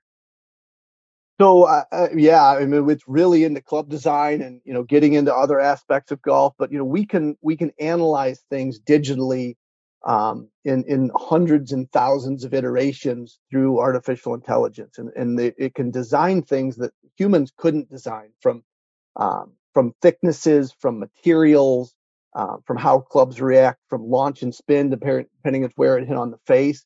Uh, and really, you know, again, going back old school, we would certainly test the club and we might get 40, 50, even 100 people to hit shots. But now we can digitally hit shots, if you will, um, through, you know, algorithms of ball flight and testing different golf balls and different club deliveries. You know, we can literally simulate outside to in shots, inside to out shots, uh, inside out path swings, shots off the toe, shots off the heel. Uh, and we can find out what we expect that ball uh, and that club head to do for those interactions, interactions. And we can run through those simulations tens of thousands, hundreds of thousands of times, and then tell the, the supercomputer through artificial intelligence, you know, minimize weight on this or make the spin the most consistent across the face um, you know, we want to to maximize ball speed in this area because we this type this player type might miss it, you know, more center toe compared to more center heel. We can do all those things simultaneously, so we can solve for multiple problems at once, which again, the human mind, uh, you know, we struggle with. Um, so it you know it really is amazing to have this team. Um, and you know anyone can buy a supercomputer, but the key is to be able to ask the right questions, analyze the data in the right way, and then ask that supercomputer very specific questions and, and have them solve it. Now that's simplifi- simplifying it a little bit, um, but that really the way it works. It's just it, it's a series of, of, iterations and simulations where we can hone in on and make tiny changes to really maximize the performance of every aspect of a golf product. And that's you know we've been doing it on clubs, and that will get into golf balls, and that will get into fitting, and that will get into lots of other aspects of the game as, as time marches on. So, Michael, with all of the advancements, the big topic, right, is around this model local rule and rolling the golf ball back. And Jay Monahan saying the PGA Tour is not going to do that. We'll see where that ends up because we know that the USGA, the R&A, and oh, by the way, Augusta National and Fred Ridley said they supported that. So if that's not the way we end up going, and I can't imagine that someone like your company at Callaway or any of the big manufacturers would have supported a rollback of the golf ball because I got to imagine it's millions of dollars to retool manufacturing plants that are making millions upon millions of golf balls every year. So I would think if we're going to go one way or another, it's either all going to fall back on the golf course setup, possibly. And that's what we were talking about with Richard Zokol in the, in the last segment. Or some folks have talked about retooling the clubs. I mean, where do you think this thing ends up? Yeah, that's a really good question. Obviously, the USGA has a hard job. I mean, I don't want to take any official stances uh, on the model local rule. I mean, there's lots of people putting input. Um, but you know, the, the USGA's job is, at least their self-professed job is to is to govern the game of golf, and it's really interesting time right now, right? Because some professionals are saying, well, hey, we we we have, you know, we want to have some authority in how we define the rules as well. So, um, you know, I think eventually it will all get sorted out. You know, there's been other rules controversies with grooves and CT and you know so then COR and now CT and, and head size. I mean, some people might remember that you know there were some 500 and 600 cc drivers, um, and you know the rule got set at 460. So uh, you know it's a complicated question. Um, you know with with golf courses, with water management, um, with with uh, professional players and manufacturers. Again, there there certainly is complex and uh, but I will say this, you know, I don't think there's too many uh, average golfers who hit the ball too far who complain like, "Boy, I didn't have any fun today because the ball went way too far for me." Uh, so you know, I, I, I really want it to work out best for all. I'm not sure exactly what that means. Again, it's a complicated problem, but golf is booming right now. That's great to see. We're we're getting a, a more diverse um, from age and, and ethnicity and literally across the spectrum of, of getting more um, players in the game, and that's what I love to see. Right, we're we're getting people and families. Uh, you know, COVID certainly wasn't a good thing in any way, but it did bring people to golf. It was a way to be outside and a way to spend time as a family, uh, and a lot of that is, is continuing on. So you know, the most important thing to me is that golf continues to grow. We continue to welcome new people, and you know, the the equipment stuff will get sorted out as as time goes on. Uh, there's lots of, of, really smart people who will, will take care of that, and we'll all adjust. Uh, whatever those rules are, uh, you know, we always want to make conforming golf clubs and conforming golf balls. We want uh, the best players in the world to use our product, and uh, we're very proud of people like Jon Rahm and Xander Schauffele who represent the brand, um, Sam Burns and and and um, Rose Zhang, and on and on and on. And you know, we will always make sure that we have the best product for whatever the rules are for them. So uh, we'll just keep plugging along, and uh, that'll sort itself out over time. Michael, two uh, quick ones before I let you go. And I saw a tweet from earlier this year, a picture of you at a hole in one back in March. Tell us about your hole in one. It finally happened. Uh, yeah, after uh, good gracious, so many years in the game to to finally, and I've, I've had some really really close calls. Uh, you know, some at some average courses. Uh, you know, one at Spyglass uh, that I'll I'll never forget, but didn't quite go down. Uh, this was played at a friend of mine, Zach Zortman, who's uh, who's on Twitter, and he actually flew out to get fit at Callaway, and uh, we played uh, Goat Hill Park, which is just one of the great, uh, really great golf social experiments in a positive way. So welcoming, and um, happened to get on the ninth hole and uh, threw a, threw uh, threw a Chrome Soft XLS on the ground and knocked a sand wedge uh, about 114 in the air and spun it right back in the jar like it was supposed to, and finally, finally had my hole in one. It was. I'm I, am i am not on camera right now, but I, I have a stupid grin on my face right now just thinking about it. I, every time I every time it gets brought up, I, I just get giddy. It's um, you know, it, it's the only time we're perfect in life, right? I mean, we try real hard, but golf is hard and life is hard. But every once in a while, even you know, random guys like me can make a perfect swing, and uh, that was one of them. So uh, just just a just a great day that uh, I I will never forget. I saw a congratulatory tweet from Shane LeBaron. Shane was on the show a couple of weeks ago. Have you worked on your game with Shane? Yeah, I've known Shane. Uh, Shane and I met, good gracious, uh, probably close to 20 years, uh, 15, 18 years ago now. Um, I don't take lessons officially from Shane, uh, but every time I have a swing problem, Shane is the first and only person I call. I cannot recommend his ability to simplify the golf swing and make it understandable and really get to the root cause. Um, you know, again, I'm just such a fan of his. He doesn't quite get the accolades he deserves, but um, you know, he's director of instruction at Cherry Hills, which is you know unquestionably a top 100 course. USAM starting there next week. Um, you know, he's worked with David Duval. He's worked with lots of other pros. He works with a bunch of college players. So Shane is a dear friend. Um, and also happens to be in my mind a golf swing genius. So yeah, I I, uh, I know Shane very well. Um, if if he lived closer, I might abuse that friendship and work with him too much. So it, it's probably good that he lives a little far away. yeah, I'm a huge Shane LeBaron fan as well. He's a great guy. Anybody who meets Shane is a huge Shane LeBaron fan, and they and they should be. Michael, before I let you go, remind our listeners how can we stay up to date with all the great things you're doing there, whether it's following you online or it's on social media. Yeah, I'm uh, I'm at V Golf Man, the letter V G O L F M A N. I'm on Twitter uh, often. Try to be on there every day. You know, sometimes the day job uh, gets in the way, but uh, I do a Monday golf poll every Monday. I do uh, random golf thoughts on Friday and mix some other stuff in between. Uh, I'm also on um, on Instagram at V Golfman. I don't post much, but I do certainly comment about golf stuff on there as well. But Twitter's the best way and uh, I love having conversations on there. I've made some real life friends, uh, and and and it, has been great. So uh, I know some people are a little negative about Twitter sometimes, but I think it's a good place. Uh, you can meet people, you can uh, share information. So that's the best way to find me. Well, Michael, I can't thank you enough for taking time out of your busy schedule to come back and be a part of the show. Again, way too much time had passed, so my apologies on that.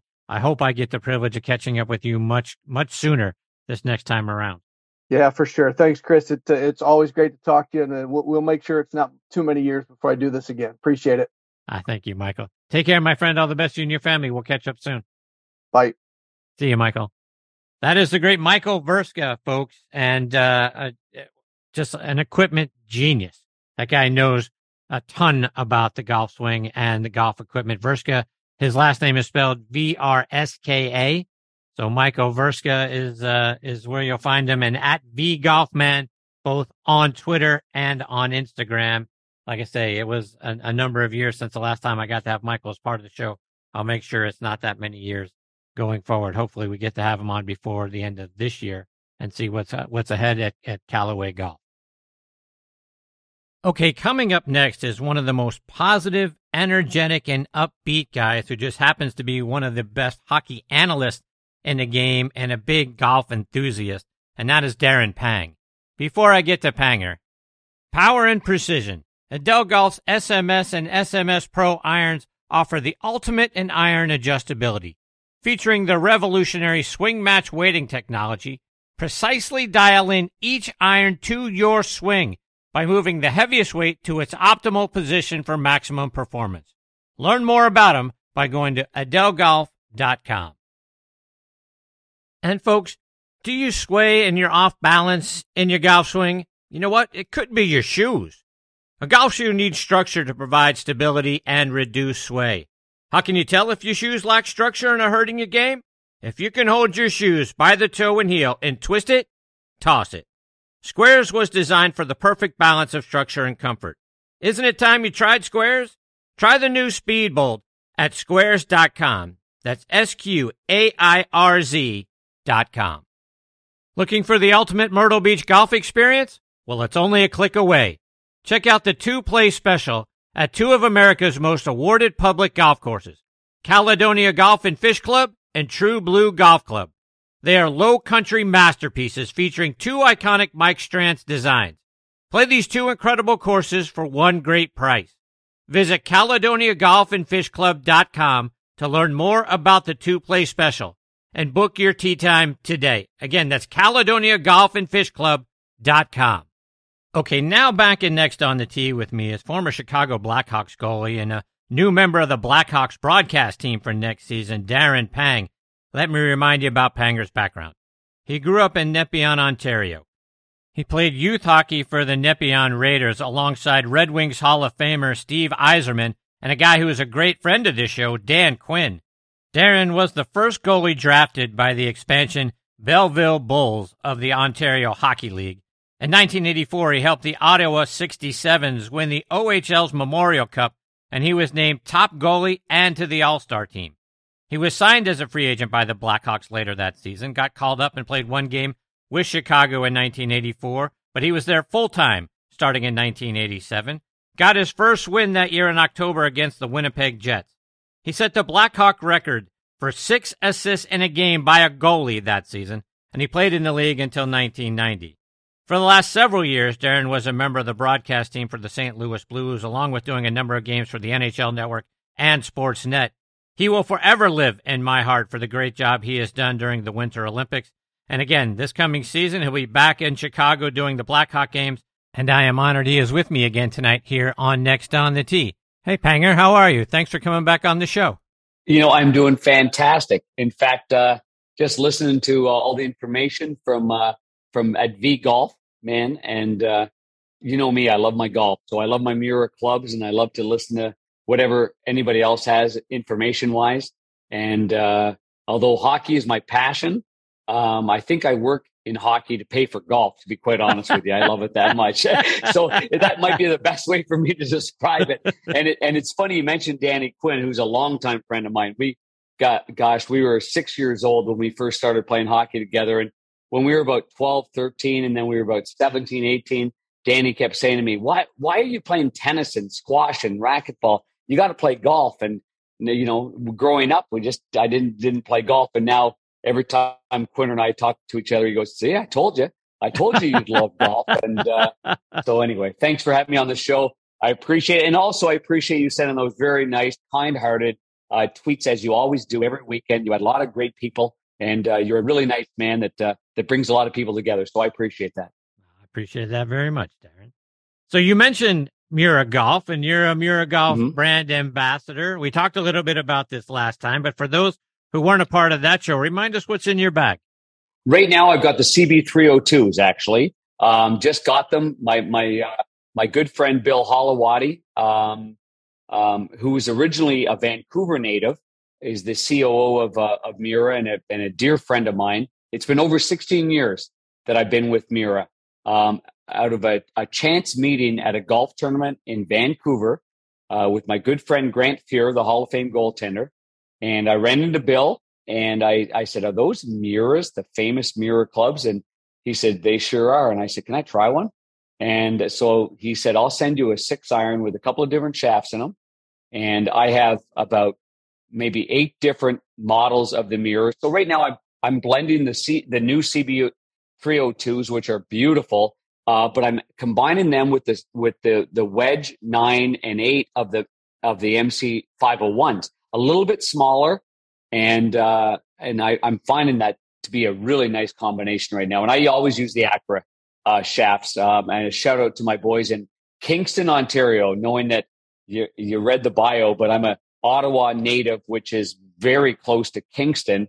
And Kingston, uh, Ontario, has produced those Accra irons, and I've I've loved them to death. And uh, those guys are phenomenal guys. They do a great job. So I got the I-85s, and I got the Tour Z5 uh, Proto uh, driver uh, shaft with the 65 grams in it right now. So I'm gi- giving that a go, and it's been terrific so far. Great combination.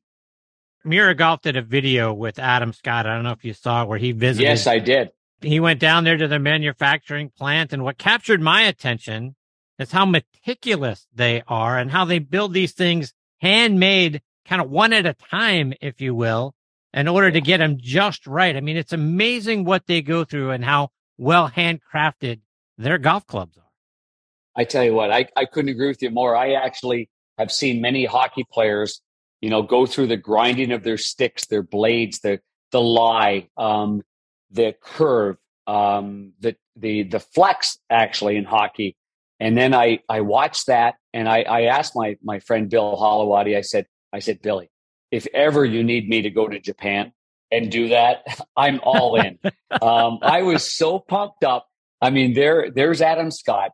I mean, it's not exactly the most, you know, I mean, he's not going to the four seasons there in in Japan. You saw it. I mean, you know, it, this is old school grinded out industrial hard work and hand forged. Uh, n- the clubs are all from from Japan. They're hand forged from Japan, and so I I really every time there's something out there, Chris, I watch every single one of them, and I sweat because they're they all seem to be really hot and sweaty while they're doing that. And I I watch Adam Scott just look and stare at these irons, and I'm like, that is so great. I get so pumped up watching stuff like that. And the information that we can now get on whether it's at YouTube on Miura or just social media for any clubs. I'm, I'm not just pumping, you know, Miura, they're my friends and, and, and, but everybody, they do such a great job of giving us information as to what might work for us. And Miura works for me. It has for 16 years. But to see Adam Scott go in there and grind it out, I thought that was fantastic. Yeah, I agree. Panger, you're a, a, member, right, at Prestwick Village Golf Club up in mm-hmm. up in Michigan. It's one of the top clubs in the country. I, you go back to a few years ago, they had the, the 10th Michigan Open at yeah. the club. Talk about your golf club. It's it's a wonderful golf club in a very small hidden gem of an area in Highland, Michigan. And I'm very fortunate because I've got a little place on Duck Lake, which uh, there's a million lakes in Michigan. There could be a Harvey Lake, a White Lake, a Duck Lake. You know, uh, upper straits, lower straits. There's a there's a load of them, and there's some great golf courses, obviously. But um, this club is really neat because I got a couple of well, one former NHLer, Joe Koser, a real tough guy that played for the Detroit Red Wings. He's a member there, and a number of guys that I went to Scotland and Ireland and up in uh, northern Michigan uh, with on trips and and it is uh, world class greens, always running 11 and a half to 12 and a half on the stimp large greens, easily three puttable, uh, very fair but firm, good golf course. Um, but I get out, you know, Michigan is so great. I get out to a good friend of mine's a member at Bloomfield Hills Country Club in Oakland Hills, and and I've played so many other courses there, and they're just it's just a honestly, if I could use a broadcasting term, which I'm not this smart to use this word, but I'll say a plethora of great golf courses in the Michigan area. Crystal Downs and Arcadia Bluffs are are, are two of my favorites when I go up north uh, to northern Michigan. So if you've never been there, please give yourself an opportunity to go up to Michigan at some point. Play any course out there, you're not going to be disappointed. When I look at the video flyovers of Prestwick and looking at each of the holes, you got a lot of sand out there, and then the the three finishing holes look pretty darn Great challenging. Holes. Yeah, what's it yeah. like when when you've got a good round going, knowing that 16, 17, and 18 are still to go they look pretty intimidating. That's a it's a great call because once you once you finish number twelve, uh, you go to the back, and most guests that I bring out, they go, "Whoa, this feels like Northern Michigan," because it goes, you know, it goes from a little more not open, but um, less um, less tree lined, and then you hit this spot on thirteen, and it's a tight tree line uh, hole, not very long, but big bunkers on the right, OB on the left. And then you turn around and most of the big hitters can try to drive the green on on 14 and and but if they hit it awry i never i'm not a long hitter so i just hit what i normally hit and uh, try to hit a wedge in tight uh, and then you hit 15 tree lined again long par five but from the big boys they can hit it. What you're talking about chris was what which i love about prestwick village is 16 a beautiful golf hole water on the left trees on the right uphill and then you've got 17, a signature par three, you know, uh, placed from 205 for us. We'll probably play it from 168 to 205. And it's downhill, bunkering on the right, a terrific par three. And then the 18th hole is a really good finishing hole that, you know, water on the right, bunkers on the left, uphill. And uh, for a guy like me, if I if we're playing the blues, you know, I might have, honestly, I might have 170 to 190 in. If I'm playing the golds, I'm probably at 210, 220 in uh, on a on a real tight green, and uh, I I just think it's a a really good final three holes. And again, I think the the the compliment would be that the greens are excellent. I mean, I, I, get a kick out of it because when I come from St. Louis, that I'm there in the winter normally. Now I'm going to be in Chicago a lot. But I, I get to the guys in Michigan and I say, boy, these greens are running great. And I think they're about an 11 and they're, they're sour that they're 11. They want them at 13. So I'm like, oh man, you have no idea how great you have it here. So it's uh, easily free puttable, um, super greens, great, uh, obviously, uh, great, uh, uh, every like everybody that runs the golf course, they they they take a great deal of pride in saying this is our golf course if a, if a guest is going to come here, we want to make sure that they're going to three putt a few times. It's going to be fair, but it's going to be tough for them. And I hear the the practice range there is spectacular. I mean, it's a top 50 range according to PGA Magazine. You got a huge short game area, a nine hole putting course there. It's yep. got to be a great place to get your game in shape. Well, you're right about that. It's uh, I think it's the second largest in all of Michigan, which says a lot, but it's 25 acres. Like you can sit there. Like last year, I was getting ready to go to Ireland and Scotland. We got a great group of guys, uh, led by former uh, Red Wing GM Ken Holland, who's now with the with the Edmonton Oilers, and and he's just a, a genius leader in getting us on these trips. And but I, I remember thinking to myself, okay, we're going to play Royal County Down and Royal Portrush, and we're going to go over to Troon, and we're going to go up to Royal Dornoch, and the winds are going to change. So let's just hit balls into the wind. So 25 acres, bays surround it in a horseshoe, and and you can just find whatever winds you want to find. And then there's chipping areas all like in one, two, four quadrants. And then there's a big chipping area and then there's a putting area. And then you hit the first tee. So yeah, I think that's, that's kind of a, a, a I mean, it's a huge plus for guys that want to grind it a little bit, get in the dirt. I think Ben Hogan would have really liked that. I mean, he, that's 25 acres. Imagine Ben Hogan digging the dirt in there. Right. He'd be there all day long. And especially when the sun doesn't go down till 9:45 p.m. So there's a lot of benefits to Michigan golf. So you just rattled off some of the greatest courses in our game over there in Ireland and Scotland. So now you got to tell us what was that like? Phenomenal. I've I've probably played Royal County down. I don't know. I, I might have played it maybe 15 to 20 times and, wow. and Portrush the same thing. So we our trips are are, are, are well done. Um, we've also played great courses like Portstewart and uh, uh, um, we've also played uh, Tralee and Ballybunion. Um, but the ones that, that our group likes to play are the championship courses. So when we jump down to, you know, we take the ferry over to back to Scotland we play, uh, we play, you know, we play Turnberry. Uh, we might go up and play Carnoustie and maybe the old course and Muirfield. Uh, but this particular trip last year, late August, we, we went up to Royal Dornoch. I've never been there. It's one of the few courses I haven't played and now I understand the influence of Donald Ross. Now I understand um, how he is such a genius um, with every facet of the putting green. And I feel like because I'm not a long hitter, I feel like I pride myself on on my short game, chipping, putting, being creative.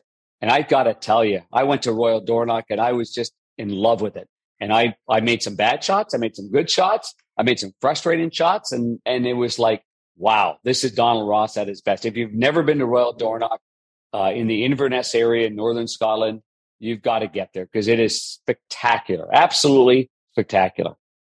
So you mentioned St. Andrews amongst all of that. So I want to live mm-hmm. vicariously through you for a minute. What's mm-hmm. it like the first time you stand on the first tee at St. Andrews? Well, honestly, I thought it was a parkland golf course. Uh, um, I, w- I was with uh, a, a, number of friends, including uh, I hate to.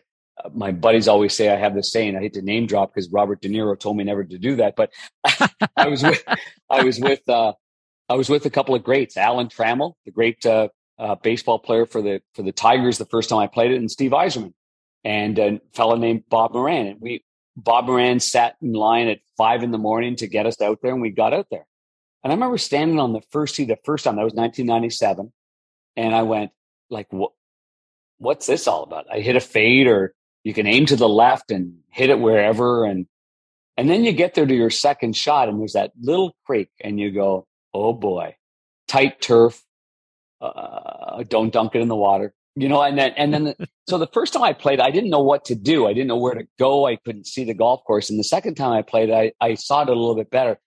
And then I I played it probably four or five times since then. And it was wasn't until this is just me, but it wasn't until the maybe the fourth time that I played the old course that I went, oh wow, that's where you got to hit it. That's where you got to hit it. And and then I had a great appreciation for what the old course was all about. I think it's fascinating.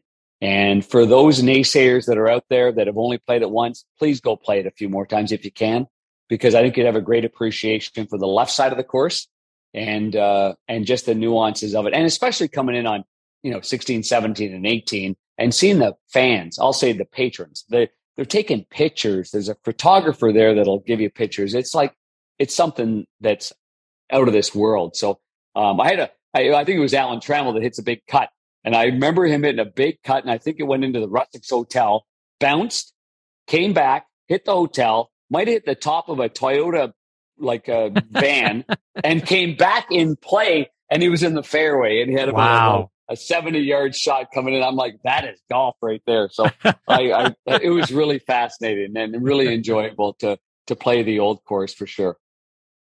So closer to home as all the years that you were in St. Louis with the Blues and, and obviously now going back to Chicago where you played, there's got to be some, I'm guessing on the off days, you played some pretty good courses in and around St. Louis and up in the Chicagoland area. What are some of your favorites over there? Well, for sure in Missouri, I, I'm a member still at uh, Meadowbrook Country Club in Ballwin, and it is a fantastic golf course. Uh, you know, just a really good, like, Zoysia fairways, great greens, small. Uh, you got to hit your targets. So I, I, I love there, but but I'm not afraid to say that Bellerive is just a masterful piece of land. Uh, Boone Valley, that's owned by the Taylor family that own uh, Enterprise, uh, built that, and it is it, it's it's really it's a little bit further out, but there's nothing around it, and that is spectacular. But you got St. Louis Country Club and old CB Macdonald, Seth Rayner sitting right there. You got Old Warson that hosted, I think the 71. You might need to correct me on this. I think it was the 71 Ryder Cup right there. So great golf courses there. And, and in Chicago, I was a member for years at Aurora Country Club. Uh, you know, Tom Bendelow designed a lot of courses around here along with, uh, Donald Ross and, and, uh, but the, my most favorite for sure, if I could die, Chris, and go to heaven tomorrow and someone said you could play one last course for the rest of your life, I'd say Chicago Golf Club. Stevie right? Macdonald, Seth Rayner in Wheaton, Illinois. I lived alongside it. No one lives on the course. There's no homes on it. Uh, but uh, a former neighbor of mine was a, a, a president, uh, Steve Wilkinson, and he would drive by and he'd say, seven o'clock tomorrow, Darren. And I'd say, I'll change all plans seven o'clock tomorrow. Like I just love that golf course. Chicago Golf Club to me is just a, it's like you're passing through in time and it's a wonderful cour golf course. My favorite. Golf is a big thing in your family as well. As I recall from our last conversation, your son Tyler is a golf Yeah. pro. He's worked at a couple of different courses over the years. How's he doing? That's really, you know what? My son Tyler is a tremendous young man that actually just gave up the golf business. Um, he uh, he's got three little girls under the age of three, and they're actually going to come to Michigan and come see us at the lake in a, in a, in a week and a half or so. And uh, he just was, I think he was just getting a little frustrated with how little time he got to spend in the summertime. So he's able to play golf now, and I'm really proud to say that he's a school teacher Ah, and he and his wife are in. Middlesex, New Jersey. Yeah, and they and he's just turned it around, and he says, you know what? I'm gonna have my summers with my kids. I'm gonna be able to play some golf, and uh, and come visit me, and maybe play some member guests. So I'm very proud of him. He's uh, he's done a great job, and he's a great dad, which uh, I'm even more proud of than anything else. Absolutely. And your nephew Jake Bryson is another very good player in the family. He's played in the U.S. Junior Amateur Championship. How's he doing? Yeah, he Jake's doing great. He turned pro, went to Utah Valley, uh, played four years there on a scholarship. Um, played D one, you know, so played D one golf. Had some great experiences there. I actually had him in St. Louis last summer, and he he did some caddying at at uh, Bellerive and Meadowbrook, and and uh, turned pro. Uh, been he's been grinding it out. Played in a, a Canadian, um, I guess you would call it a. It was a Canadian tour event in Ottawa at Dunrobin at Eagle Creek. He did not make the cut, but it was his home course. He's played that course a thousand times. I think there was a lot of pressure on Jake. He's a wonderful kid. Hits the ball a mile. He's a left-hander. Typical Chris of Canadians. A lot of Canadians followed Mike Weir, I think, and are left-handed golfers. And he just he pounds it straight. He's a good kid. He treats people well, and I think he's going to do real well in this business. Panger, just a couple more before I let you go. And we've sort of danced around the fact that you're on your way back to Chicago to be the broadcast analyst for the Blackhawks next season. But I have to imagine the decision to leave St. Louis and to leave the Blues organization had to come with a lot of anxieties. You were there as a part of their only Stanley Cup championship. You became a big part of that community. How'd you go about making that decision? Really had to be something tugging at your heartstrings. Yeah, well, I'm right now in I, I'm in Chicago. I flew here this morning for the funeral service of Rocky Wirtz, the great owner of the Chicago Blackhawks. And uh, um, yes, you're right. Anxiety filled is the, the right way to describe it. It's a hard decision. I think for anybody out there that have had to make hard decisions, there's there's a there's a burden of there's a weight, there's anxiety that that fills you. And the people of St. Louis were phenomenal to me and my family. And um, I went there as a broadcaster that never played for the Blues. And and for anybody that's broadcast team sports, you know that's a very it's a challenging thing. But you know what? I love the people of St. Louis, and and it was a love affair for 14 years. So to go through it, uh, there's some financial things that you you've probably heard about with a, a lot of regional networks and Bally Sports in, in, in Midwest or Bally Sports overall, or they're going through some challenging times. The Chicago Blackhawks came in. Rocky Wirtz called me. Danny Wirtz's son that I I used to teach at a at a uh, hockey rink when he was 12, 13, and 14. He was a goalie, and I went out there uh, because of a call from Rocky. They both called me and asked if I'd come back to Chicago. And so, what a return it is for me. I got to tell you, Chris, it's you know to see some old teammates and to to come back here. The only team I ever played for in the NHL. Um, I, I like to kid, and I, th- I think Wayne Gretzky said it best. He said nobody got more out of 27 career wins than you did because that's all I won in the NHL. I didn't play that long, but um, but to come back to Chicago and and to you know to be a broadcaster here, and and at a time when Rocky Wirtz just passed away, and it's a challenging time without a great leader like that. But to see Connor Bedard, the first overall pick, and you know knowing that uh, Jonathan Toews or or Patrick Kane, the guys that led them to the three Stanley Cups, um, it, that's over with now, and now it's a new regime, and I'm part of that kind of a new part of it. So I'm very excited about being back here in Chicago and and being part of the broadcast. So uh, thanks for asking that because it always means a lot to me because the people in St. Louis mean a lot to me and they know that. So, but I'm looking forward to the next page and and this is it. This might be the last page. Who the heck knows? But uh, if it is, it's where I started, and if I end here, then that's awesome. You mentioned being a part of the new regime. Blackhawks have been struggling last couple of seasons. Had a had kind yeah. of a down year last year.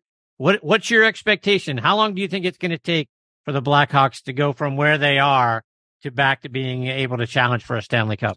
Well, that's a, that's always a, a troublesome question because you don't know. Like look at some of the great teams that have really tried hard to get back to winning again that that were winners before. Like I, I, Detroit's a great example, and I tell you what, the late owner there, Mike Ilitch, is a phenomenal person, a local businessman. Rocky Wirtz, Chicago, same thing. And and they, they built their empire on winning and bringing the people back. And you know, you know, it takes Detroit a, a while, and they've had some good picks. Chicago, though, has the benefit of getting the lucky number one overall at a time in which Connor Bedard is a phenomenal young prospect. So how long will it take? You know, the I would have to think that when you have a player like that, if you look at Edmonton with with Connor McDavid or other players that have had first overall picks, even even uh, Hischier in in in New Jersey, and then they had Hughes, and then they have like they've had some good picks, and look how quickly they picked up. So is it five years to be in the playoffs, or three years to be in the playoffs and five years to compete? I'd probably say three years in the playoffs and five years to compete again and get into the playoffs. I think one thing I should I should say it's very important to get your young players into a playoff series because I know as a media guy how different it is. It's it's everybody's in your locker room. More networks are talking. So you want to put pressure on your young kids so they experience it. Whether they win early or not, it doesn't matter. But you want them to experience what it's like being in the heat and in the fire. And then you you know you find out what kind of athletes you have when it comes down to that. Panger, one more before I let you go, and I want to go back to golf for this last one. We Love just it. saw we just saw Brian Harman win the Open Championship. What'd you Love think about it. what you saw from him? Love the little bald left-hander. Are you kidding me? man, oh man! I, I, sent a I sent a tweet out, and and in fact, I'm in a I'm in a I'm in a pool, and I picked Brian uh, to win. And uh, wow, you know, my re- my reasoning was and there was I think we had 198 players or 202 players or something like that, and I think six of us picked Harman to win it. And my my explanation was I love the mallet putter in the wind. and they talked about you have to, to draw, you know, into the wind there in, in England. And and I'm thinking that Harman, he can hit whatever he wants to hit. And I always like him. He's he's just got a great center of gravity and he's got a you know, I, I like his swing. It's simple. And I, I even though I'm right handed he's left I kind of watch it and I'm like, whoa, I like this guy. So I always pick Brian Harman. So I was very excited to uh to see him win. And also, like I use a phrase in hockey, a little guy with gumption. And it's something that I, I back up a lot of little guys because I'm one of the smallest goalies to ever play in the NHL. But it's like, it's not really about that. It's about what you have inside when the pressure's on and how much gumption you have when there's a bit of a battle. So I was really happy to see a guy that's been top 10, top 10, top 10, and he always competes. But this was a perfect tournament, I thought, for Brian Harman to win. And by the way, I love that that smirkus like smile that he had and the presentation when they asked me want an umbrella and he said it's been raining on me all day i'll be fine like he just he just had something about him that i really admired and i'd love to meet brian harman at some point in my life What'd you think about the story he told about the guy that was along the ropes as he walked by on Saturday who yelled out to him, Hey, Harman, you don't have the stones for this? Yeah, there, there's something about being a little guy. And I remember my first game in the NHL, I was backing up. I was called up from Milwaukee of the IHL to Chicago. I backed up against the Montreal Canadiens, a team that I adored. I couldn't stop staring at Larry Robinson and Bob Gainey and Guy Lafleur and you name it. And Larry Robinson, who's a wonderful man, stopped Doug Wilson, who was our defenseman, who's a Hall of Famer. And he stopped him and, and he said, Hey, where's the other half of your goalie? and of course, that was, you know, wow. that was me. I'm five foot four and a half. I'm 135 pounds, and I probably did look like a goalie that should be playing Pee Wee or Bantam. And anyway, I, I, remember Doug told me that after, and I'm like, okay. And then I went to, you know, I, I next year I didn't make the team. I I could tell I wasn't good enough, and I'm like, I need I need to be better. Next year I didn't make the team, but I had a better training camp. I said, I, I got to get better. You got, I, I need more intestinal fortitude and more, you know, like and so I think that's great. I think what that person said to Brian Harman was perfect for Brian Harman. Like, like that's, that's what makes it like, uh, just cause you're tall, good looking and slender doesn't mean you're going to win everything. Like you need some gumption. You need some intestinal fortitude, I like to say. So it was great to see Brian Harman do that. And I mean, shove it, shove that warm beer. You, you know what, you know what I'm talking about. I do. Panger, before I let you go, remind our listeners how can we stay up to date with all the great things you're doing and follow you, whether it's online or it's on social media? Well, I'm on at Panger40.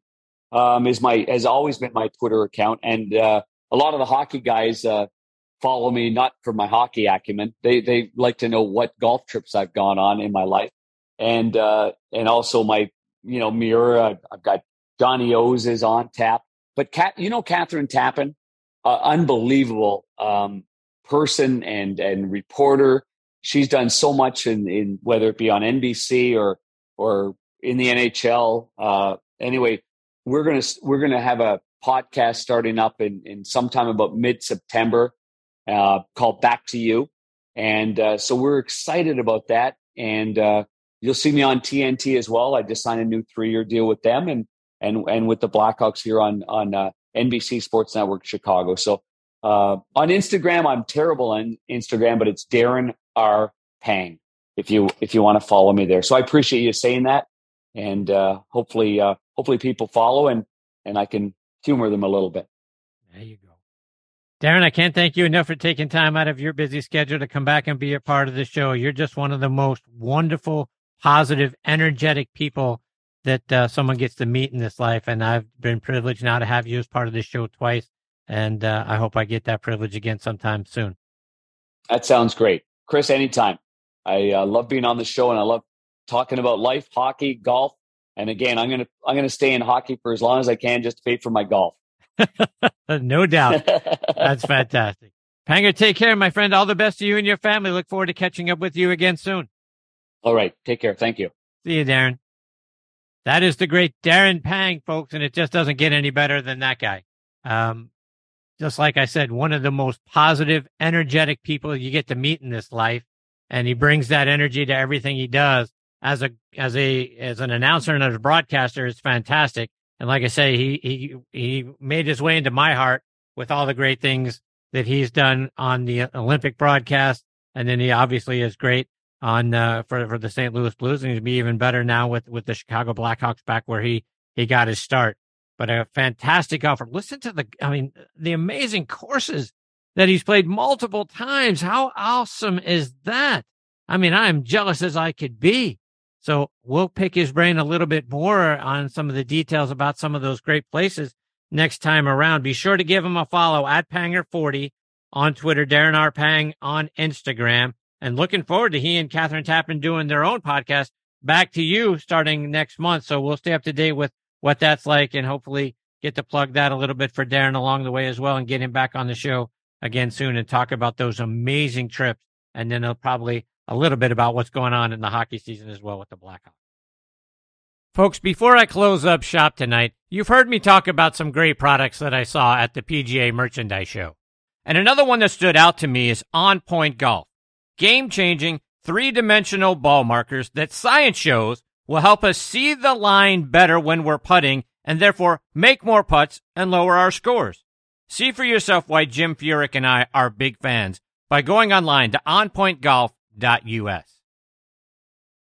All right, my friends, it is time for me to put a bow on this edition of Next on the Tee. My sincere thanks go out again to Tom Patri, Richard Zokol, Michael Vrska, and Darren Pang for joining me this week. Scheduled to join me next week are LPGA legend Jane Blalock is going to be back. Always a good time getting to spend some time with Jane. We'll also get a return visit from a wonderful friend of the show, Mark Calcavecchia, and Calc makes the, the segment so much fun. So looking forward to having him back as well. Rich Katz, who was the CEO of Billy Casper Golf for many years and is now consulting with the new Golf Nation platform. He'll be making his next on the tee debut, and Rich is a fantastic guy. And then we're going to round things out with a return visit from a guy who was just on just not all that long ago, probably just a few weeks ago, actually. Adaptive golf instructor Joe Groman will be back as part of the show. So it's going to be a fun time next week, folks. I hope you'll come back and be a part of it with us. Folks, you can find the show available as a podcast It's about anywhere you get your podcast content. In particular, we're out there on Spotify, Apple Podcasts, Amazon Music, Audio Boom, Player.fm, Good Pods. And like I said at the top of the show, it's such a thrill to have this show now available out there on Trib Live. It's an honor and a privilege, and I thank those folks very, very much. But most of all, my thanks go out to all of you for being the greatest supporters in the history of podcasts. I appreciate you all so very much. Until next week, Hit him straight, my friends.